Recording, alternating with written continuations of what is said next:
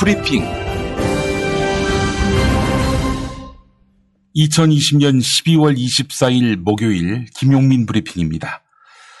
제 페이스북에 달린 댓글 중, 음, 두분 패친의 글입니다. 먼저 첫 번째. 저는 어제 모든 인터넷 커뮤니티에서 탈퇴했습니다. 조국 장관님이 검찰 개혁을 위해 법무부 장관을 하셔야 한다고 여기저기 커뮤니티와 SNS에 글을 썼습니다. 그런데 조국 장관님이 가정이 이렇게 무너져 버렸는데 아무것도 할 수 있는 게 없어서 너무 괴롭고 죄책감이 들어 견딜 수가 없었습니다. 이렇게 무기력하게 소중한 사람들이 쓰러져 가는 걸 돕지도 못하는데 우리가 조국 장관님을 법무부 장관으로 내몰지 않았다면 그 가정은 여전히 행복하게 지냈겠지요. 정권이 바뀌고 선거를 이겨도 느끼는 건 절망감 뿐이네요. 네, 이런 글이었습니다. 또 다른 글입니다. 두 번째 글입니다. 이렇게 억울한 일을 당하면 어느 누가 나라와 민족을 위해서 일을 할까요? 이렇게 되면 내 자식에게 옆도 뒤도 보지 말고 너 자신만 보고 살아라 할 것이며 이 사회는 이기적 사회가 될 것 같습니다. 라고 하셨습니다. 그렇죠. 어, 잘못된 판결 또 기소를 하는 판사 검사들, 네. 그들에게 예, 잘못된 판결과 기소를 했을 때 어떠한 불이익이 가해지지 않는 현실, 네. 이런 현실을 또 우리가 바라보면서 절망하게 됩니다. 검찰 개혁을 외친 우리 시민들 더 이상 아, 낙담하지 않게 할 의무가 정치에게 있지 않겠습니까? 네. 오늘 사실 정말 마이크 앞에 서기가 너무 힘든 아, 날입니다. 그럼에도 불구하고 방송을 해야 하네요. 네. 무거운 마음으로 어, 시작하겠습니다. 오늘 용터뷰에서는 조국백서 추진위원장인 김민웅 경희대 미래문명원 교수를 만납니다. 어, 정경심 교수 1심 판결 어떻게 보셨는지 이야기 나누고요. 게다가 오늘 크리스마스 이브 아니겠습니까? 김민홍 교수는 목사이기도 합니다. 예, 여러분에게 위로와 격려의 메시지도 전해줄 것이라고 기대합니다. 저널리즘 외전을 하는 목요일입니다. 어제 정경심 교수 1심 판결을 분석하고 윤석열 징계 결정문, 네, 법무부의 징계위원회가 내놓은 징계 결정문 또한 분석하는 시간 갖도록 하겠습니다. 허재현 리포액트 기자, 아, 권지현 평화나무 뉴스센터장, 신민정 뉴스캐스터와 함께하겠습니다. 먼저 오늘의 헤드라인 살펴볼까요?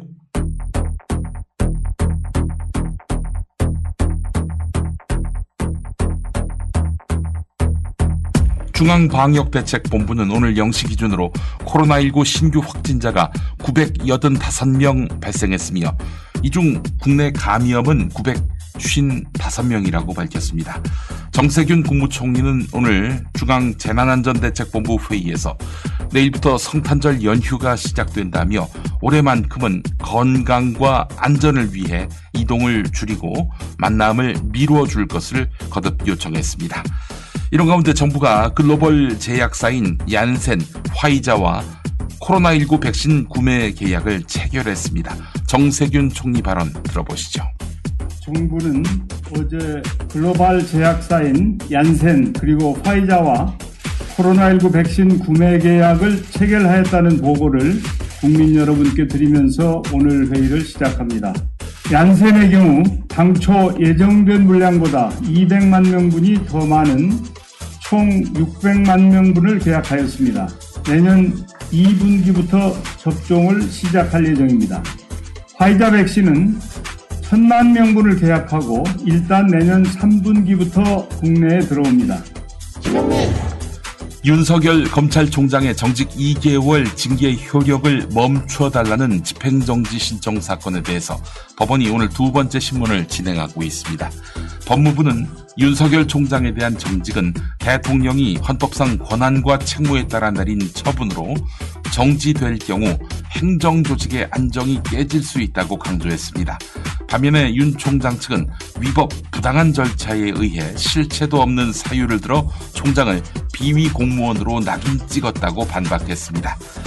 서울행정법원 행정 12부는 낮 3시부터 2차 기일을 열어서 윤 총장과 법무부 양측에 보냈던 질문서의 답변 내용 등을 토대로 징계에 따른 회복 불가능한 피해가 있는지 그 여부와 함께 징계 사유와 절차 논란도 따져보고 있습니다.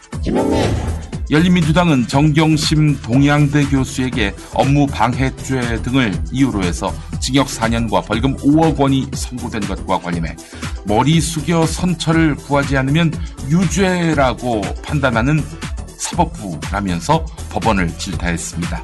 김성표의 대변인은 정경심 교수에 대한 수사는 사모펀드 횡령 의혹에서부터 시작돼 이내 온 가족에 대한 전방위적인 압수수색과 먼지털이식 수사로 이어졌다. 사모펀드 횡령 혐의 무죄가 나왔다는 것은 검찰의 첫 단추부터 잘못 끼어졌다는 뜻이다. 라면서 결국 언제나처럼 자기가 마음에 들지 않는 자들은 별건 수사로라도 반드시 처벌하고 만다는 사적 보복 수사였다는 것이 드러났다고 거듭 비판했습니다. 이어 유무죄의 당부는 자치하더라도 선고된 형량이 과연 적정한 것인지 국민들의 의구심이 크다. 피고인의 무죄 입증을 위한 노력이 괘씸죄로 처벌돼서는 안 된다며 고개 숙여 재판장에게 선처만을 구하기를 바라는 것은 원님 재판에서나 요구되는 미덕이라고 지적했습니다. 판사 출신 서기호 변호사도 정경심 교수 판결을 맹비판하며 재판부가 여론 재판을 했다고 질타했습니다. 오늘 TBS 라디오 김어준의 뉴스공장에서 했던 말 들어보시죠. 사모펀드 관련해서 권력행 비리로 처음에 막 수사가 됐던 것인데 그렇죠. 조범동 판결에서 어, 횡령부분이 무죄라고 하다 보니까 이 부분은 강하게 이야기 못하고 대신에 입시 비리 쪽으로 굉장히 강조를 해가지고 우리 사회의 입시제도를 근간을 흔든 그런 파렴치한 범죄처럼 이렇게 몰아간 것이 판결 이후에 나오더라고요. 이 부분이 결국은 그 검찰이 짜놓은 그런 프레임과 여론 재판에 영향을 받은 판결이다. 문재인 대통령이 어제 전해철 행정안전부 장관 후보자와 권덕철 보건복지부 장관 후보자에 대한 임명안을 제가했다고 청와대가 밝혔습니다. 이에 따라 두 장관은 오늘부터 임기가 시작됩니다. 앞서 국회는 어제 오전 두 후보자에 대한 청문 보고서를 채택했습니다. 이상 오늘의 헤드라인이었습니다.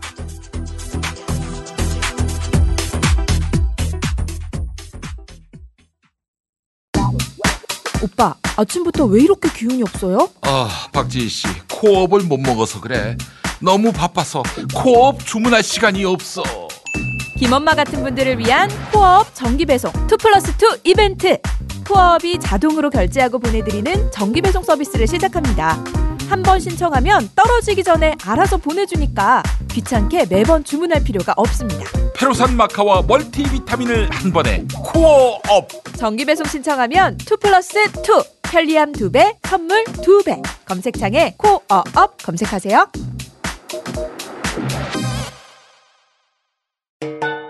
김용민닷컴에서 경남에서 직송되는 특급 특산물을 압도적 최저가에 만나보시기 바랍니다.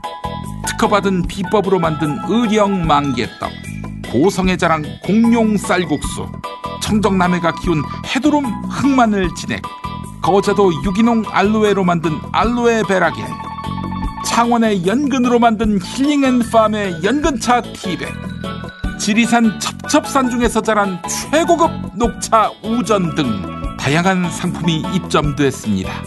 놀라지 마세요. 어디서도 만날 수 없는 압도적 최저가에 판매 중입니다.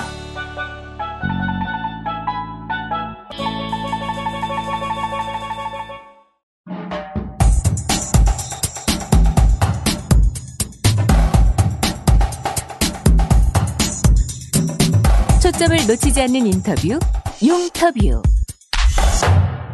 암담하고 답답한 오늘입니다.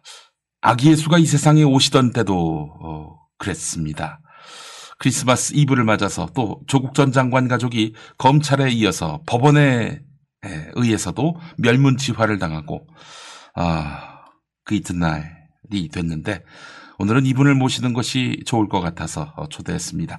경희대학교 미래문명원 교수이면서 정치학자이시고 신학자이시며 또 목사님이신 김민웅 교수님 모셨습니다.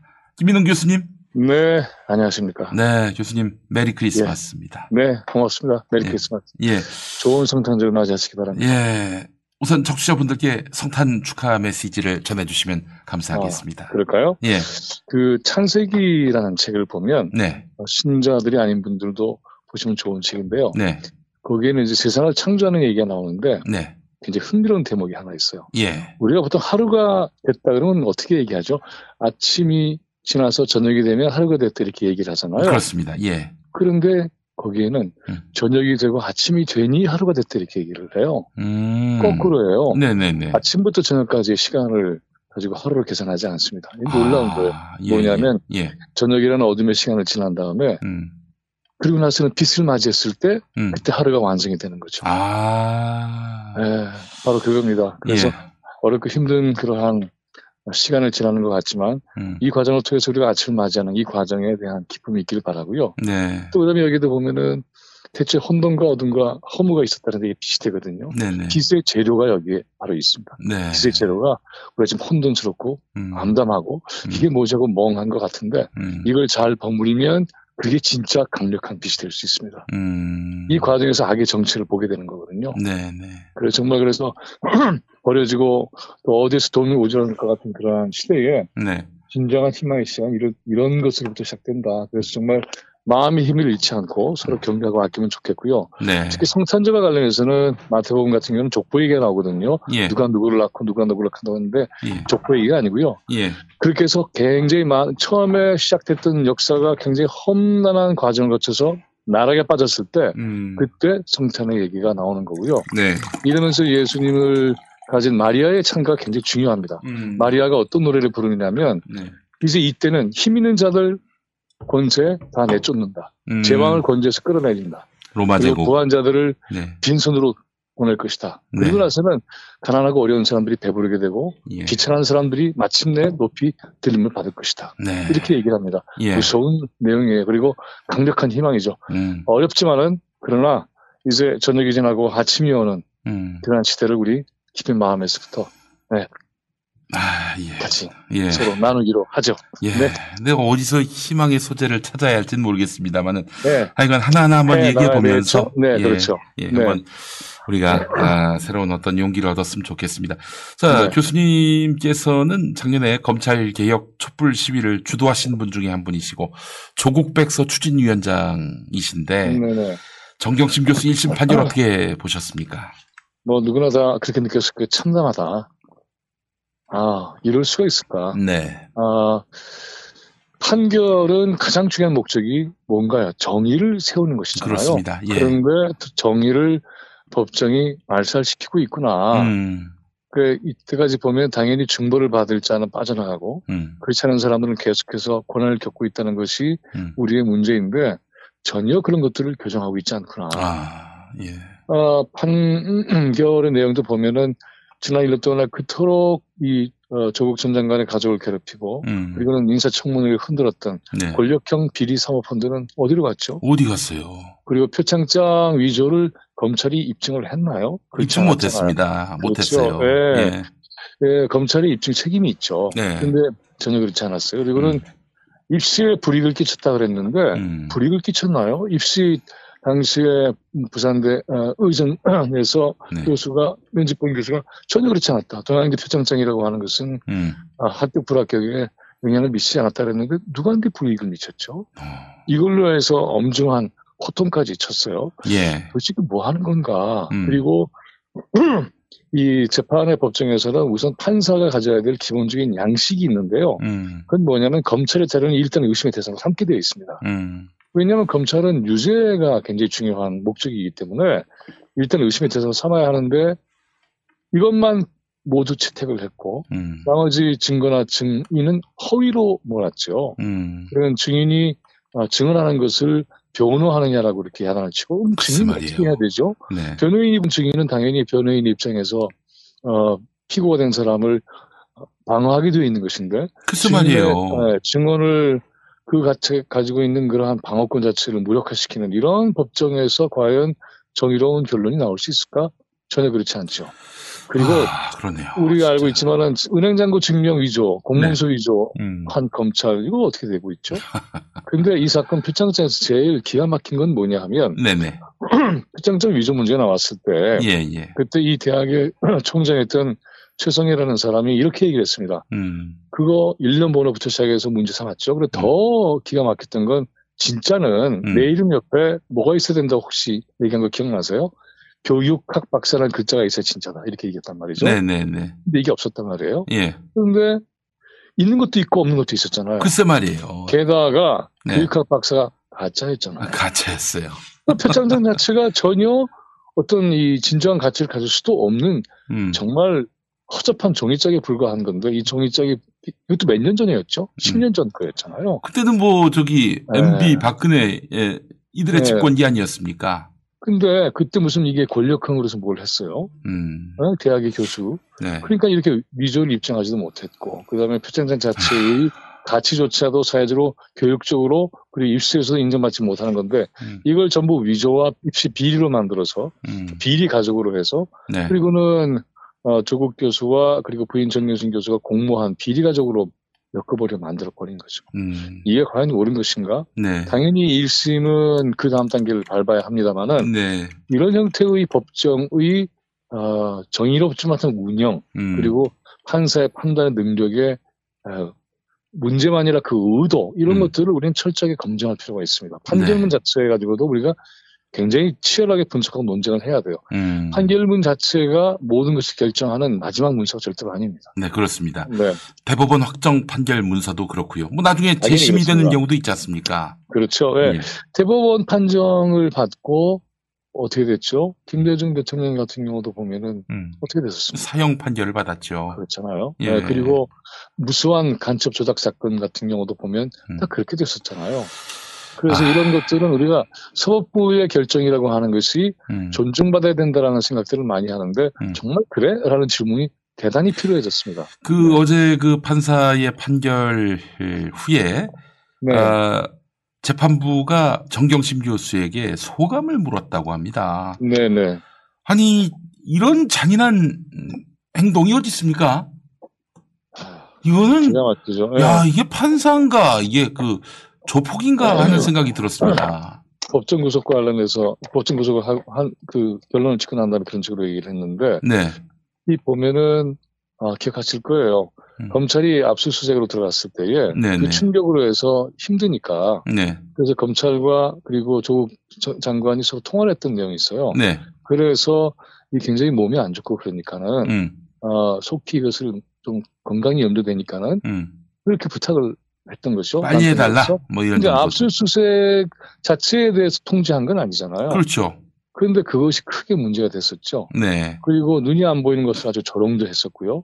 그러니까 인간에 대한 기본적인 그러한 존중, 배려가 없는 음, 그러한 인간형들, 그러한 집단이 우리 사회에서 얼마나 음, 여기저기 포진하고 있는가를 알고 있는, 알게 된 거죠. 제가 아까도 얘기했지만은 저녁이 지나 아침이 되니라는 얘기를 했는데 음, 바로 그 저녁의 과정에서 우리는 악의 정체를 보다 확실하게 알게 되는 거예요. 왜냐하면 네. 우리가 추상적으로 생각했던 것들이 현실에서 얼마나 생생하게 이런 일이 벌어지는가 하는 것을 알게 됐는데 과거에도 사실은 아, 박정희나 또는 군사독재 체제나 이럴 때는 이런 일이 무수하게 많았는데 음. 그 일이 어떻게 이루어지는가 하는 것을 잘 몰랐던 경우도 많았고 네. 뿐만이 아니라 이제는 더 기가 막혔던 건 우리 사회 이 정도면은 민주화의 수위 높아졌다고 생각했는데 아닌 것을 보게 되니까는 네. 그 충격이 더더욱 큰 거죠. 알겠습니다. 어, 제그 네. 판결과 관련해서 어, 논쟁 지점이 너무나 많습니다. 그 네. 무엇보다도 어, 이 과연 표창장이 위조됐겠는가? 여기서부터 지금 의문이 풀리지 않았고요. 네. 그 그리고 또 저 이 변호인 쪽에서는 음, 전문 변호사까지 나서서 위조된 게 아니다라는 점을 네. 입증했는데 검찰은 또 전문- 상대적으로 입증을 그렇죠. 입증 노력을 기울이지 않았고요. 그래서 이런 네. 음, 판단을 내리는 데에는 어떤 법원이 또 강력한 어떤 그런 어이 감춘 의도가 있지 않겠는가. 실제로도 재판 과정에서 네. 교수님 말씀하신 대로 이 완전히 편파적인 그런 진행을 했던 거 아니겠어요? 그렇죠. 네. 그래서 저는 조심스럽게 짐작하기를 네. 검찰 개혁의 불길이 사법 개혁으로 번지지 않기를 바라는 의도. 그러니까 그런 차원에서 지금 검찰을 어, 뒷받침 음, 해주고 있는 것 아닌가 이렇게 좀 추정하는데 네. 교수님 어떻게 보십니까? 그런 추정도 가능하죠. 근데 음. 우리가 이제 확장할 수는 없다는 그런 한계가 있죠, 사실은. 네네. 왜냐하면 보이지 않는 고리들이 있으니까는 그 음. 보이지 않는 고리를 찾아내는 노력이 굉장히 중요할 것 같아요. 그런데 네. 어, 보다 중요한 건 뭐냐면 우리가 사법농단을 겪었잖아요. 네, 그렇죠. 예. 사법농단이라고 하는 것이 사법부가 권력이 돼서 그래서 재판의 과정이나 내용들을 변조하거나 바꾸는 것 아니겠습니까? 그렇습니다. 예. 그런데 그 사법농단의 구조 자체가 여전히 존재하고 있구나 하는 것을 알게 되고요. 아, 그 다음에 검찰과 사법부의 관계라고 하는 것은 거의 신성가족 동맹인가 싶을 정도의 끈끈한 그런 카르텔로 작동하고 있다는 게 아. 너무나 분명해지는데 이게 왜냐하면 네. 지난번에 이 윤석열의 징계 내용 가운데 보면은 판사 사찰 건이 있잖아요. 그렇습니다. 예. 법무부에서 내- 내놓은 그 자료를 보면 음.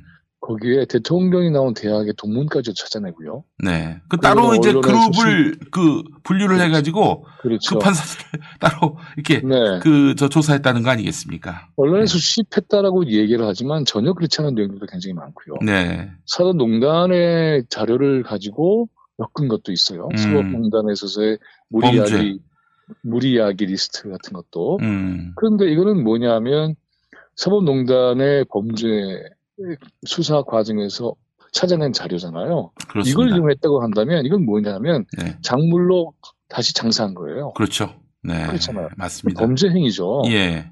그러니까 이렇게 하는 걸 봐도 그렇고, 근데 이런 일이 벌어졌는데 법원 회의가 어떻게 했습니까? 음. 법원 회의가 무슨 뭐 지금 진행되고 있는 재판에 영향을 미칠 수 있어 신중하게 예. 어쩌고저쩌고 얘기를 했는데 당연히 영향을 미쳐야죠. 그렇죠. 그렇잖아요. 예. 당연히 영향을 미쳐야죠. 이거는 사법부의 원칙으로 삼아야 될 것인데 예. 재판에 영향을 미친다? 네. 미쳐야 될 일이죠. 예. 근데 전혀 안 근데- 미치는 걸로 드러났습니다. 그렇죠. 이번에. 예, 그래서 예, 그래서 이런 걸 보면은 음. 사법부 개혁이 얼마나 절실한가 하는 게 드러난 것 같고요. 음. 또 그리고 법원 회의 결과도 말하자면 검찰에게 좀 사인이 되는 거 아니겠어요? 음. 지난번에 그 윤석열의 직무정지 조처에 대한 어, 판결도 보면은 음. 그게 이제 회복할 수 없는 피해에 대한 얘기만 언론이 얘기하고 있는데 또 하나 중요한 축이 있습니다. 음. 저울에는 네. 윤석열 입장에서 볼 때는 회복할 수 없는 피해를 주장하는 것이고 음. 다른 한편은 공익의 문제가 있어. 이두 개를 저울에 달아놓고 네. 어디가 무겁지 이렇게 돼야 되는 것이죠. 음. 그런데 옥기할 경우에 가져올 공익에 심각한 타격이 있다. 네네. 라고 하는 것이 있거든요. 근데 그 며칠 안 지나는데 뭐 이렇게 얘기했지만 사실 며칠 동안에 얼마나 많은 일을 또 벌였어요. 아, 그렇습니다. 예. 그러니까는 이것은 검찰 개혁이라는 거대한 이 아주 중요한 가치와 목표를 가지고 공익을 판단해야 되는데 네네. 그 판단을 하지 않았던 것이죠. 음. 그러니까는 이 판단이 일반의 상식을 도리어 파괴하고 있다고 하는 것. 네. 현실에서 움직이는 여러 가지 역사의 변화에 동떨어지고 있는 동떨어진 존재들에게 이런 것을 맡겨도 되는가? 음. 대단히 위험하다라고 생각해요. 네. 네. 아, 다시 한번 그 검찰 권력의 에, 네. 좀 막강함을 느끼게 되고요. 아, 왜 윤석, 윤석열 권력이 이렇게 사람들이 들러붙나 하는 음, 생각도 네. 다시 한번 그러니까 또- 혼자가 아니죠. 그러니까 예. 이건 우리가 알아야 되는데 검찰이 가지고 있는 그런 수사권과 기소권의 그러한 권력도 있고 음, 이것과 끈끈하게 맺어진 사법부가 있고요. 우리 전관예우라는 말 하잖아요. 그렇습니다. 예. 이게 말이 안 되는 거잖아요. 왜냐하면은 검찰의 고위 어, 공직에 있다가 나와서 변호사가 되면은 음, 그 사람이 관여되어 있는 재판을 봐준다는 건데 네. 그러면 누군가는 희생당하는 거 아니에요. 음, 누군가는 억울한 판결을 받고 고통을 겪게 되는 거 아니에요. 네. 근데 이게 혼자 합니까? 사법부가 같이 하지. 네. 공모하는 거죠. 그래서 사법 예. 비리를 만들어내는 것이죠. 그러니까 네. 이와 같은 끈끈한 공모 카르텔 자체를 혁파하지 않으면은 끊임없이 억울한 사람들이 생길 것이다. 이러면은 음, 많은 사람들이 비극의 현실에 몰리게 될 것이다. 네. 이 네. 민주주의도 무너지고요. 어, 그 그렇죠. 검찰 네. 왕국이 되는 겁니다. 한마디로 얘기해서. 네. 아, 그래요. 저 검찰 개혁이 참 쉽지 않다는 걸 이번에 그렇죠. 다시 한번 절감했는데요. 지금 윤석열 집단의 저항 그리고 윤석열과 결탁된 야당의 공세가 참으로 만만치 않습니다. 네. 자, 이 현상 또한 어, 많은 또 숙고할 거리를 남기는데요. 교수님 그렇죠. 어떻게 보세요? 제가 1년 전에 이런 얘기 했던 거 기억나실 거예요. 이거 검찰 쿠데타다. 검찰 쿠데타. 예, 예, 예. 이게 뭐 쿠데타야 이렇게 생각을 하겠지만은 음, 쿠데타 군사 쿠데타는 맞습니다. 군사 예. 쿠데타는 다른 방식이죠. 왜냐하면 예. 군사 쿠데타는 보이는 물리적 폭력을 가지고 하기 무식하게 하는 거죠, 그거는. 네. 모두가 다 알게 돼요. 그런데 음. 검찰은 전문 기술자들입니다. 네. 어디에 전문 기술자들이냐면 법과 제도를 만지는 사람들이에요. 맞습니다. 법과 제도에 대해서 보통의 사람 잘 몰라요. 음, 근데 법과 제도를 만져서 자기들의 공고한 권력을 아, 강력하게 수호하고 여기에 대해서 문제 제기하는 사람들 뒤에 없는 거죠. 그래서 음, 보면은 맞습니다. 예. 어, 그, 이, 조국 교수에 대한 것도, 그, 추미애 장관에게 하는 것도 보면 기본적으로 민주주의로 선출된 권력이 만들어낸 지휘 체계를 끊임없이 흔들고 교란시킨 거 아니겠어요? 그렇습니다. 예. 그럼 이거는 말하자면은 선출된 권력이 아닌 권력이 권력 행사를 한다고 하는 것은 음, 그게 바로 구태타죠. 맞습니다. 그리고 보면은 지금 얘기 들었지만 검찰 사법부 언론의 세 집에 카르텔이 있는데 음, 우리가 법의 지배라는 말을 쓰잖아요. 음, 이게 되게 무서운 말이에요. 왜냐하면은 예. 법의 지배 법치가 중요하다. 이게 이제 근대 사회에 들어오면 법치가 민주주의를 만들어냈다. 그래서 음. 법의 지배가 누구에게 평등하게 적용이 되는 것이기 때문에 과거에는 인치를 음, 넘어섰다고 얘기를 하는데 네. 이게 가짜거든요. 뭐냐면 음, 네. 법치 뒤에는 인치가 있어요. 음, 사실은 그래서 인치는 사라진 것 같지만 아닙니다. 법을 주물럭거리는 인간들이 있고 세력들이 있습니다. 이들이 봐야 맞습니다. 돼요. 예, 예. 이들이 이제 말하자면은 독립성과 중립성을 주장하잖아요. 그 독립성과 중립성을 주장하는 거는 자기들만이 최고 권력을 인정하라는 거예요. 우리 독립시켜. 우리는 우리 독립된 공부야. 음, 그 중립 건드리지 마. 우리가 음. 최고인데 누가 우리 위에 있어? 그 실제로 이런 식으로 되고 있는 거죠. 예, 인사권, 재정권 우리한테 다 넘겨라. 법무부가 그렇죠. 더 이상 네. 우리를 지휘 감독하지 말아라. 그런 말도 그렇죠. 했었고 네. 또 윤석열도 아니 네. 그 정치인들인 그 법무부 장관한테 어떻게 우리가 부하 일 수 네. 있느냐 이런 말을 했던 거 아닙니까? 그 지휘 감독 자체의 기주휘 감독의 체제 전체를 부정하는 거죠. 문민 통제를 거부하는 거예요. 부하야? 예. 그렇죠. 내가 내가 부하야? 그러면 상사는 누구예요, 도대체? 음, 네. 그리고 법의 헌법 정신에 어쩌고 얘기를 했는데 네, 실제로 헌법 정신이라고 하는 것은 이렇게 권력이 통제받고 선출된 어, 권력, 그러니까 민주주의적 통제에 대해서 기본 대상이 되어야 되는 것인데 그걸 맞습니다. 거부하고 있다고 한다면 음, 그래서 인생을 시험 한번 쳐가지고 음, 그걸 내서 주구장창 권력자가 되는 이 시스템은 우리가 절대로 용납해서는 안 되는 것이죠. 용납해서는 안 됩니다. 이들은 자기들에게는 관대하고 남들에게는 가혹하잖아요. 전교조 사법부 얼마나 오래 끌었어요. 맞습니다. 그러니까 이런 식으로 보면은 지금 그래서 이탄희 의원이 음. 판사의 탄핵 논의를 제기하는데 대단히 중요한 것 같습니다. 음, 그리고 보다 중요한 것은 이제 법이나 이런 것은 우리 보통의 사람들이 가지기 어려운 영역이라고 생각을 하잖아요. 그렇습니다. 예. 그런데 국민참여재판, 음, 대법원제도, 음, 지금 말하는 법과 제도에 대한 시민들의 강력한 참여 구조를 만들어야 돼요. 맞습니다. 그러니까는 예. 검찰총장이 꼭 검찰 검사해야 되는가? 아니죠. 음, 네. 그래서 이런 것들이 그 사회에서 법만 가지고 실정법만 가지고 판단한 게 아니라 음. 역사 그리고 음. 현실, 윤리, 음. 가치 음, 그리고 오랜 세월의 경험 네. 이런 것들을 총체적으로 검토할 수 있는 그러한 능력이 있는 사람들 음, 이런 사람들이 참여를 하는 구조가 만들어져야 된다고 봐요. 네. 그리고 법에 대한 논쟁과 교육도 우리 사회에서 시민 교육으로 이루어져야 됩니다. 음, 그 하나 얘기를 드리자면 네네. 소크라테스가 얘기했다고 알려진 사실은 그렇지는 않지만 음, 아, 악법도 법이다. 이거 어떻게들 받아들인가요? 그거는 뭐냐면 법이 악하다 하더라도 그냥 지켜라 이렇게 생각을 하잖아요. 근데 네네. 잘못된 얘기예요. 뭐냐 하면 예. 고대 그리스 폴리스에서 법은 누가 만듭니까? 민회에서 결정하잖아요. 그렇죠. 래서 예. 만들기도 하고 또 어떻게 하죠? 개정하기도 하고 또 어떻게 합니까? 음, 폐기하기도 해요. 네.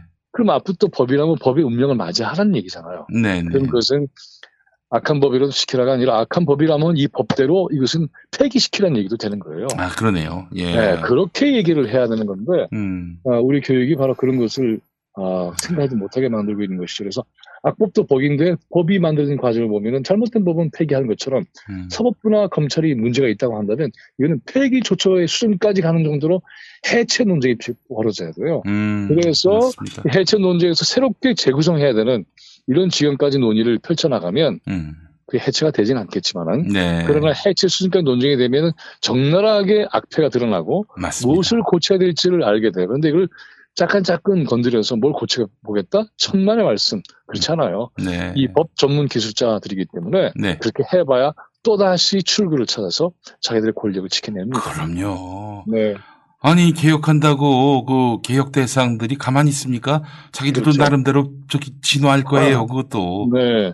그러니까 개혁 주체가 절대로 될 수가 없는 사람들이고요. 음, 그 검찰이 검찰에서 1년 그 있다가 나온 그래서 1년 나온 사람이 19년 전에 얘기를 썼다라고 이현주 변호사의 책에 대해서 비방을 하는데 음. 그렇게 얘기하는 사람들은 내가 왜 검찰 떠났는가 그책 있잖아요. 네네. 그런데 이 책 안 읽어본 사람들이에요. 안 읽어본 왜냐하면 사람들이에요. 19년 전 얘기를 쓴 게 아니에요. 최근에 얘기까지 썼고 음. 그다음에 검찰에서 1년 있었다는 거 가지고 시비를 거는데 음. 1년 안에 다 들통이 난 거죠. 음, 그, 그렇죠. 그 들통이 나서 다 아는 걸 자기들은 끄- 계속 끌어안고 가고 있는 것이고 아니, 적폐가 된 거죠. 그래서 그 검사 그만두고 뭐 어디 가서 뭐 딴 일 했습니까? 변호사 그렇죠. 하면서 검사 세계를 계속 들여다 봤어요. 그렇죠. 왜 이현주 그렇죠. 변호사의 그 판단에. 대해서. 예. 그 인주 변호사가 이런 얘기를 하죠. 예. 아, 이자들은 음. 범죄를 저지르는 걸 자기들의 당연한 특권처럼 생각하는 자들이다. 음. 범죄 집단이라고까지. 범죄 집단. 그렇죠. 그런데 예. 나와 있는 그런 예를 보면 정말 다 그래요. 음. 그래서 보면은 검찰의 권력을 가지고 얼마나 많은 범죄를 은폐하고 있는가, 아. 그리고 범죄가 아닌 것들을 범죄로 만들고 있는가 네. 이런 거죠. 간첩 조작 사건도 다 검찰이 관여했잖아요. 그렇습니다. 예. 그래서 이런 것들을 보면은 남의 인생을 털어버리는 거 아니겠어요? 음. 이건 악한 집단이죠. 네. 이걸 그대로 둘 수 있을까? 실정법상 존재하고 있는 기구라고 해서 이런 우리가 그냥 견디고 있어야만 되는 것인가? 절대로 그렇지 않아요. 프랑스 혁명에서 가장 먼저 치고 들어간 건 종교와 그리고 검찰 권력이었어요. 음, 검찰. 권력. 예, 예. 그렇죠? 예. 판사 권력. 예. 이걸 다 뒤집어 엎은 거예요. 음. 그러니까는 어, 지금 현재는 프랑스 혁명의 과정은 아니겠지만 그러나 혁명이라고 하는 것을 생각해 보면 음. 우리가 촛불 혁명이라고 하는 것을 거쳐봤는데 이 혁명의 과정에서 이걸 잊지 않고 음. 혁명적으로 풀어갈 수 있는 그래서 보면은 김수영이란 김수영 시인 김수영이 이렇게 얘기했죠. 혁명을 율법 전설로 하지 마라. 음. 혁명의 율법 전설은 혁명이다. 음. 그렇게 얘기했죠. 네. 기존의 실정법과 제도만 가지고 붙들고 있지 마라. 뒤집어 엎어야 된다. 저는 이게 음. 굉장히 중요하다고 봅니다. 뒤집어 네. 엎는 의지가 아니면 이 검찰과 사법, 사법부 그리고 언론의 카르텔을 뒤흔들고 고칠 재간이 없습니다. 네. 네. 알겠습니다. 아, 사실, 어, 우리 동생분이 김민석 더불어민주당 의원이시잖아요. 그렇죠. 예. 네네. 여당에 대해서도 우리 교수님 할 말 많으실 것 같아요. 너무 많아요. 네, 너무 많아요. 뭐 하고 있는 거지? 라는 예. 생각 다 할 거예요. 예. 그리고 거대 여당 위라고 보이라고 표를 줬는데 음, 뭐 하는 거죠? 음, 추진력 자체가 굉장히 약하고 실망시키고 있죠. 음, 검찰개혁에 앞선 조국 전 장관, 추미애 장관 제대로 지켰나? 음. 그렇지 않잖아요. 네네. 그리고 더 어, 경악스러운 것은 소속된 위원회가 법사위가 아니면 입을 닫아야 돼요.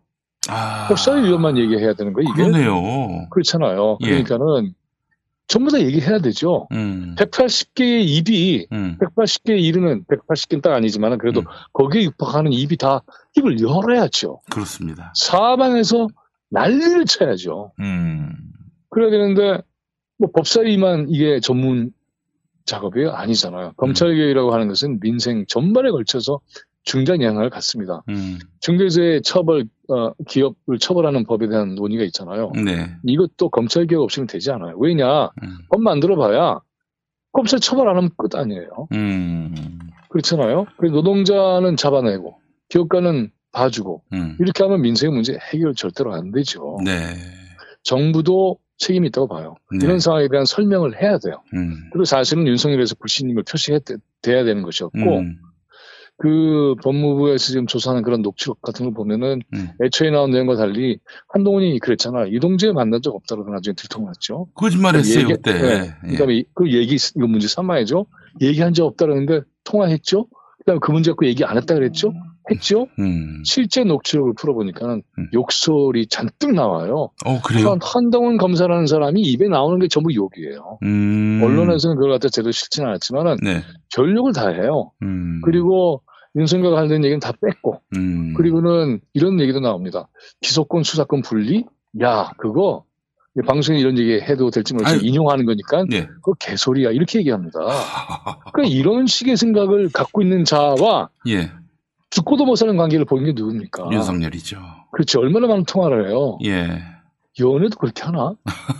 참 그러니까는 이런 문제에 대해서 격렬하고 질타를 해서 네. 문제를 제기해야 되는데 의회가 이런 문제에 대해서 무능하다라는 느낌을 하고 있잖아요.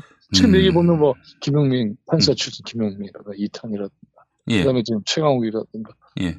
또이 법사에 한때 몸을 쳤던 김진애라든가 이런 몇몇 사람들 또 박주민이라든가 이런 사람들만 머리에 기억이 나잖아요. 네, 네, 네. 그렇죠? 예. 그 사람들만 얘기해야 되는 거예요? 음. 아니잖아요. 음, 맞습니다. 전부가 들고 일어나야죠. 예. 사방에서 음.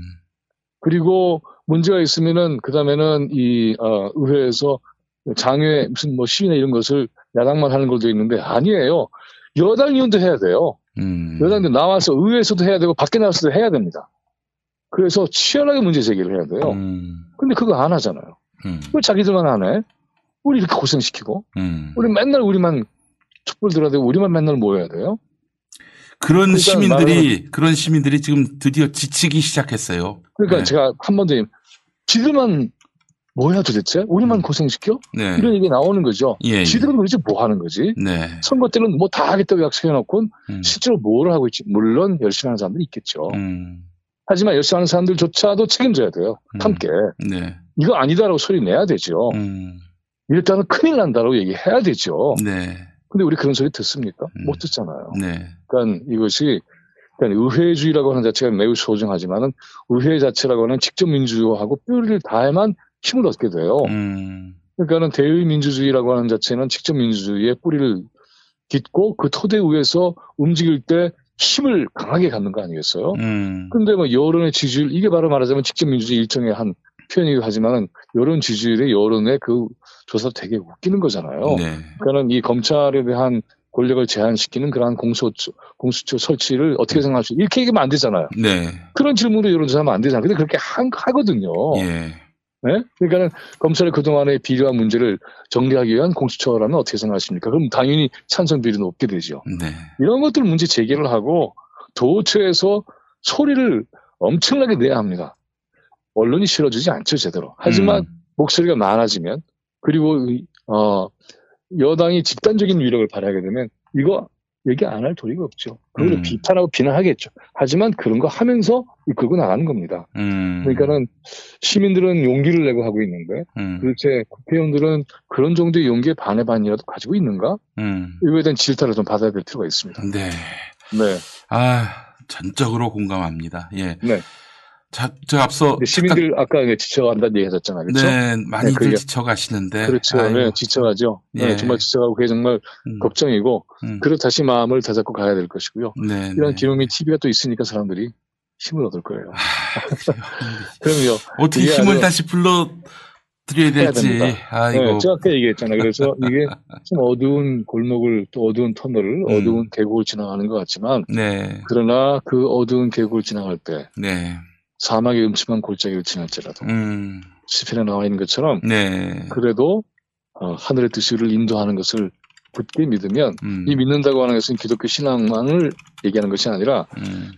그 하늘의 뜻, 역사라고 하는 게요. 큰 흐름으로 보면 이렇게 가게 돼 있는 거예요. 개혁으로 가게 돼 있어요. 네. 그러니까 그 흐름을 타고 간다는 게 분명하다. 이렇게 악의 정치가 드러날 줄은 몰랐죠. 음. 그리고 이것을 우리가 다 자각하고 있잖아요. 음. 그리고 자각하지 못하는 사람들과 자각하는 사람들이 갈린 거죠. 음. 그래서 이것을 공동 분열이니 뭐니 얘기를 하지만 절대로 그렇지 않습니다. 과거의 적폐에 사로잡힌 사람들과 혁명의 미래를 바라보는 사람들과 달라진 거예요. 그래서 누가 과연 앞으로 이길까? 음. 잠시의 혁명의 반동적 현실이 있을지 모르지만은 그것을 넘어설 때에 새로운 길이 열릴 겁니다. 네. 모두가 다 이런 고통을 겪어오면서 새로운 세상을 만들어 왔어요. 음. 우리보다 더 혹독했던 식민지 지배 시절에 만주골판에서 풍천도숙하면서 독립투쟁을 했던 우리의 선조들이 있습니다. 네. 그런 기계에 비교하면 지칠 일 아니죠. 음. 그래서 제가 얘기 드리고 싶은 게 그렇게 고난과 치열한 어떤 이 어둠의 세계를 돌파하려고 했던 그런 우리 선조들의 얘기를 끊임없이 교육해야 돼요. 음. 이 정도도 그래서 이 성서가 바로 그런 거죠. 음. 출애굽기도 그런 거죠. 이렇게 혹독한 세월을 견뎌낸 일이 있어. 음. 그러니까는 지금도 우리는 할 수 있어. 인 것처럼 음. 우리 지난 역사 속에서도 이보다 더 심각하고 이제는 뭐 독립되겠어? 음. 하고 암담했던 세월을 아니야 반드시 돼 했던 사람들 음. 그래서 됐잖아요. 음. 그런 마음을 다잡고 가는 일 네. 그런 것이 필요합니다. 그리고 저도 음. 배트로 불러주십시오. 아, 예. 심하게 알겠습니다. 저력하겠습니다. 예. 예. 정치학자시고 신학자시고 네. 목사라고 제가 김인웅 교수님을 소개해드렸는데 참 많네요. 예, 언론인이기도 하십니다. 예전에 그렇죠. 말지 네, 네. 기자도 하셨고 동아일보 네, 미주 그렇죠. 동아일보 기자도 하셨고 그렇죠. 네 맞습니다. 자 지금 그리고 그 어, 전에 또 이제 그 이 한국에서 제가 언론기관에 있었고요. 언론 아 그러셨군요. 그럼요. 네. 예. 아 우리 제 언론의 첫 취재처가. 시청이었어요. 시청이요? 아 시청이었어요. 재밌죠? 예 그렇군요. 네, 미팔군도 다녔고 음. 제가 취재 그때부터 했던 사람입니다. 아이고. 워싱턴에서도 탐사 취재를 했고. 예. 네, 아무튼 예. 우리 언론에 대해서도 하실 말씀 많으실 것 같아요. 지금은 뭐 네. 한마디로 죽은 기자의 사회가 아닌가 하는 생각이 드는데요. 그렇죠, 네. 예.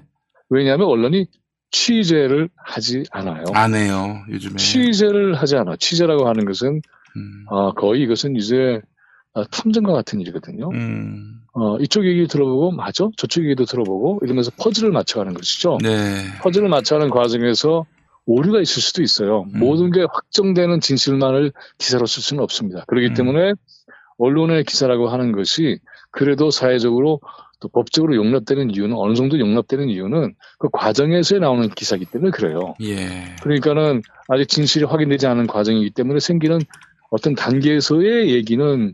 그걸 가지고 뭐라고 얘기할 수는 없잖아요. 음. 그런데 그것조차도 정말 공정하게 그리고는 끝까지 제대로 취재했는가가 더 중요한 건데 안 해요. 음. 그리고 어느 일방의 얘기만 받아서서 쏟아내잖아요. 그러니까는 음. 우리가 다 알다시피 지난 1년 동안에 음.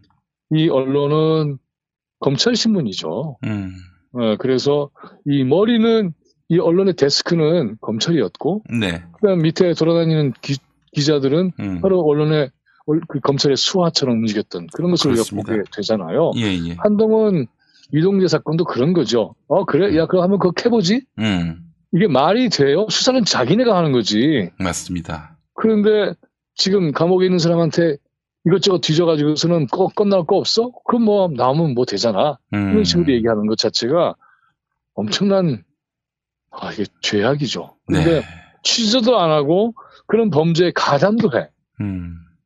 그리고는 뭐가 중요한지도 몰라. 음. 이렇게 되는 것이죠. 네. 그래서 저는 희망이 있습니다. 오늘 오늘 음. 저한테 저널리즘이 배달됐습니다. 아, 아, 정말 놀라워요. 아이고, 저널리즘이 감사합니다. 배달이 됐습니다. 이런 예. 것들이 예. 이런 노력들이 저는 희망이라고 봅니다. 보면은 검사 정치하면 안 돼요. 음. 검찰은 민주주의 적입니다. 네.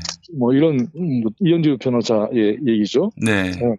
어, 그런 것도 있고요. 또 우리 교수님의 옥고도 있습니다. 아, 예. 글쎄 말이에요. 그러니까 예. 기자는 어떻게 검사에 푸들이 됐는가 이런 것도 있고요. 네, 네, 네. 네, 요새 그리고 경기신문이 굉장히 노력을 많이 하잖아요. 그렇습니다. 정말 예. 놀라워요. 예. 굉장히 고맙고 경기신문이 단순히 기사만 실는 게 아니라 예. 일면 편집이 대단히 중요하잖아요. 그렇습니다. 그 메시지잖아요. 거기서 모든 메시지가 다 담겨 있는데. 네, 예. 그래서 취재도 정말 열심히 하고 네. 전체의 메시지도 어, 박지동 화백의 만평이 그런 음. 이 신문의 지향점도 보여주고요. 네. 하여튼 저널리즘 좀 더 얘기하고 싶은데 네. 일단은 이런 기사도 있고요. 예. 그다음에 어, 기자들과 기생충 기자들 윤석열 권력에 들러붙다. 네. 참 이게 과감한 제목 붙이기예요. 예. 네. 이런 것들 이런 저널리즘 음.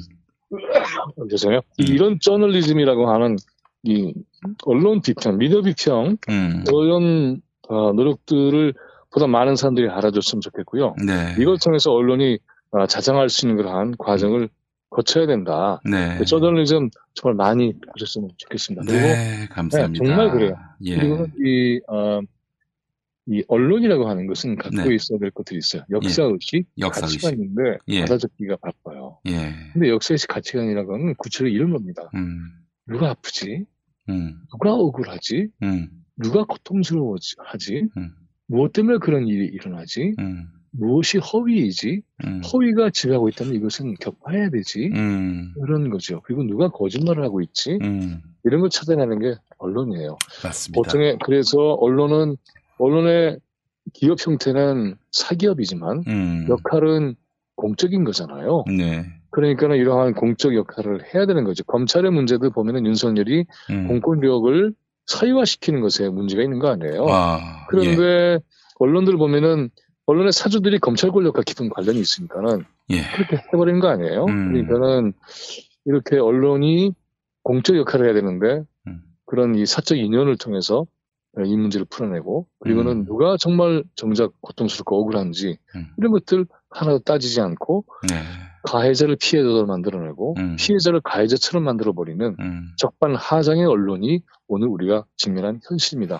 과거에는 보면 그래도 음. 한겨레나 경향이 노력을 했었는데 네. 지금 경향은 뭐 거의 뭐 절망적 상태이고 요단강을 한- 건너갔어요, 이미. 네, 네. 그리고 한겨레는 조금씩 중심을 잡고 있는 것 같은 아직은 좀 애매한 형편이지만 네. 그래도 조금은 기대를 할 수 있을지 모르겠습니다만은 음. 계속 지타를 해야만 뭐 중심을 잡겠죠. 근데 이런 식이 되니까는 음. 어, 우리가 진보 언론이라고 하지만 진보 언론보다 더 센 중요한 말은 정론입니다. 저널리즘은 저는 정론지라고 봐요. 정말 아, 그래요. 감사합니다. 네, 뭐이 예. 편집에 이거 보니까 정말 놀랍더라고요. 자랑스럽습니다. 아이고 고맙습니다. 예. 네, 정론지가 만들어져야 된다는 것. 음. 그래서 보면은 지금 어, 아주경제라든가 음. 또는 이제 굿모닝 충청이라든가 이제 인터넷에서 역할을 하죠. 예. 경기신문은 이제 어, 이 종이신문을 토대로 하고 있으니까는 예, 예. 이런 변방에서의 역할이 대단히 중요하다.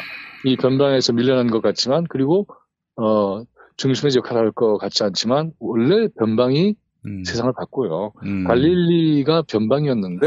예루살렘을 뒤엎어요. 네. 그리고 지역지가 세상을 바꿉니다. 음. 뉴욕의 뉴욕시티의 지역지가 뉴욕 타임즈예요. 그렇죠. 보스턴에서는 보스턴 글로브고 음. 그리고 워싱턴에서는 워싱턴 타임즈고 음. 포스트고 네. 워싱턴 포스트고 워싱턴 타임스는 통일교적이죠. 그렇죠. 네, 그렇죠. 예. 네, 그리고 LA 타임즈고 음. 그러니까 LA 타임즈, 워싱턴 포스트, 보스턴 글로브, 뉴욕 타임즈가 다 지역지예요. 음. 그렇게 출발했는데 네. 어떻습니까? 예. 전국지고 세계적인 신문이죠. 그 예. 더더욱이나 이제는 인터넷 시대이기 때문에 음. 뭐 지역의 어떤 이 한계에 부딪히는 건 아니죠. 네. 그래서 이런 걸 통해서 언론의 집행이 얼마나 놀라운가 하는 것을 깨닫고 음. 그리고는 억울하고 아픈 사람들, 고통스러운 네. 사람들이 얘기를 실어야 되는 것이죠. 이런 과정에서 우리 보면은 잊어버리는 게 굉장히 많거든요. 네. 어, 김진숙 어, 씨의 경우도 보면은 음. 이제 복지 얼마 남기지 않는 시간인데 그거 안 해주고 있잖아요. 네.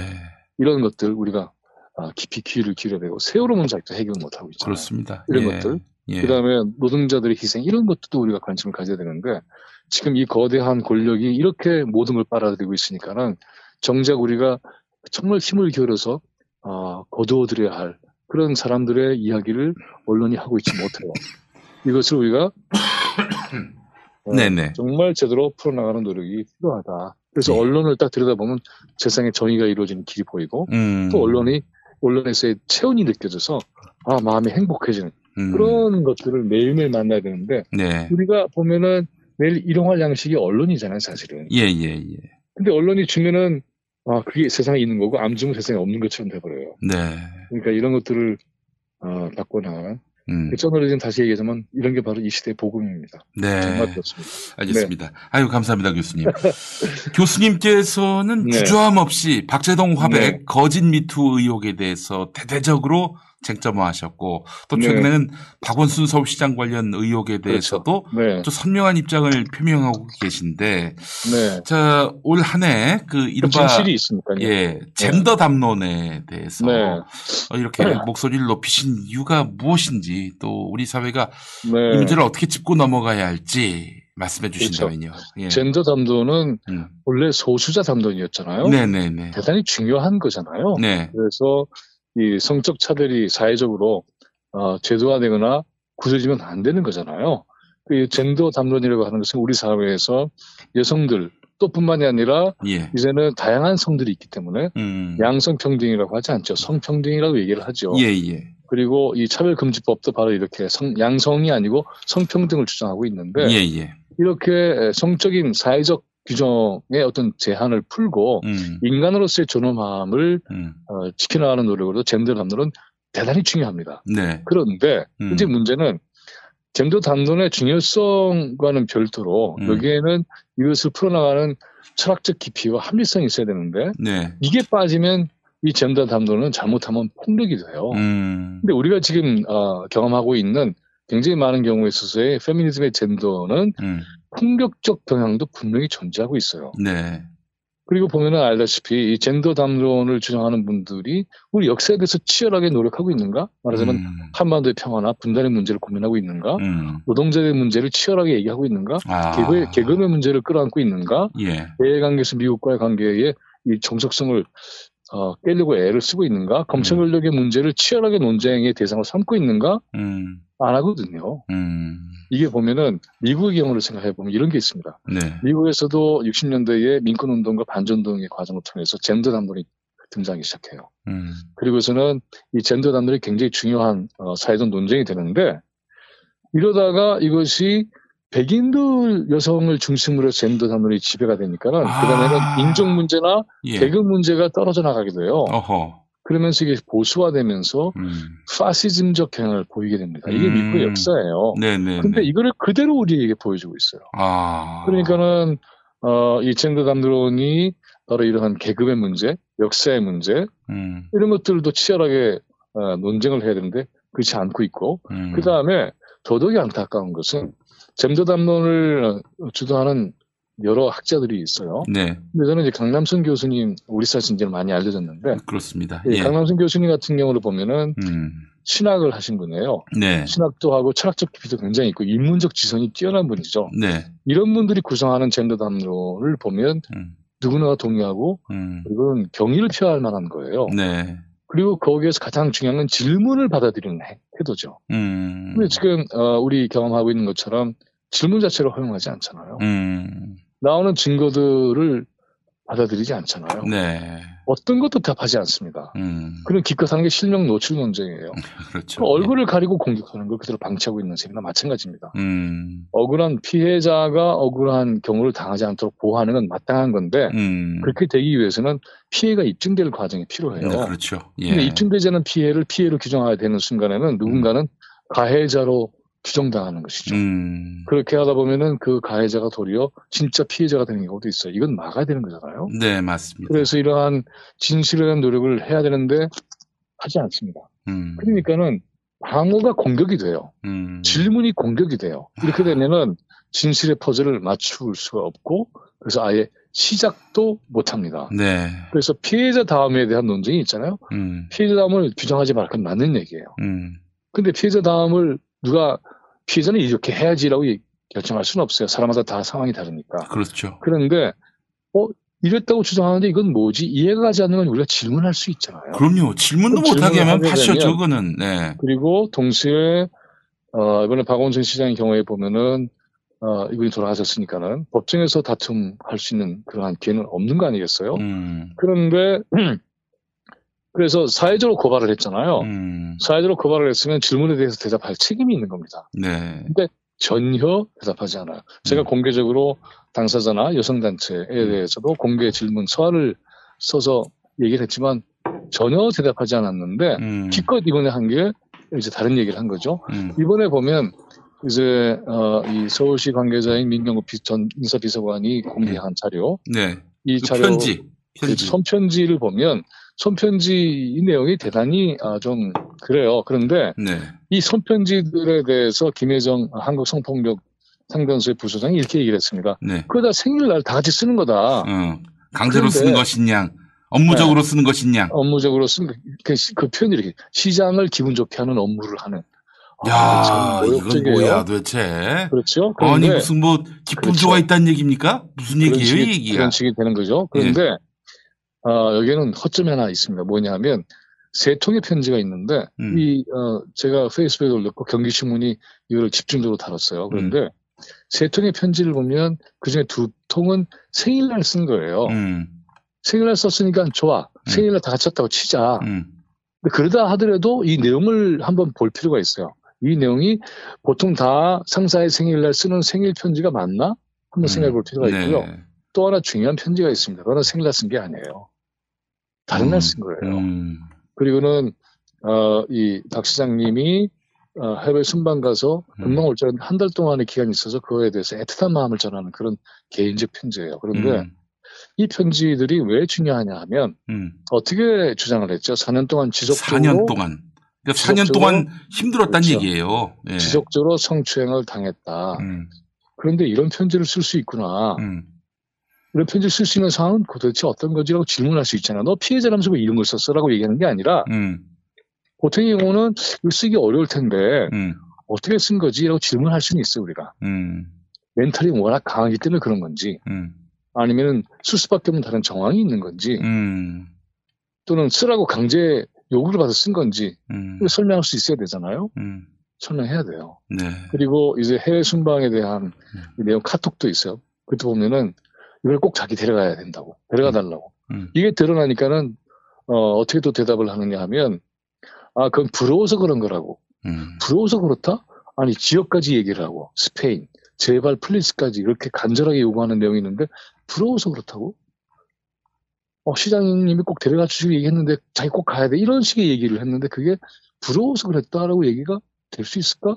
정말 그런가? 물어볼 수 있잖아요. 예. 그러니까 이렇게 어, 분명히 드러난 증거에 대해서는 대답을 제대로 하지 못하고 음. 그리고는 질문 자체를 2차 가해라고 규정을 해버리고 음. 그래서 사실을 어, 알아가는 과정 자체를 차단해버리는 이런 행위 자체는 잠도 담론 자체를 허물어뜨리는 일이고 그렇죠. 어렵게 어렵게 이루어낸 페미니즘의 음. 기반을 무너뜨리는 일이에요. 네. 정말 안타까운 것은 예. 페미니즘에 대해서 매료를 느꼈던 음. 여성들조차도 음. 그 여성들조차도 페미니즘 페자만 나와도 고개를 돌리는 일들이 벌어지고 있어요, 네. 실제로. 자기 살을 파먹었어요 그동안. 그렇죠. 그래서 네. 이것이 아, 질문을 통해서 논증을 하는 일은 대단히 중요한 거잖아요. 네. 페미니즘을 방어하기 위해서는 그런 논증이 필요해요. 논증 능력이 필요한데 음. 이렇게 돼버리니까는 논증 능력 자체를 안에서 갖지 못하게 되고 주장만 있을 뿐이에요. 음. 그 주장이 사실이 돼버려요. 네.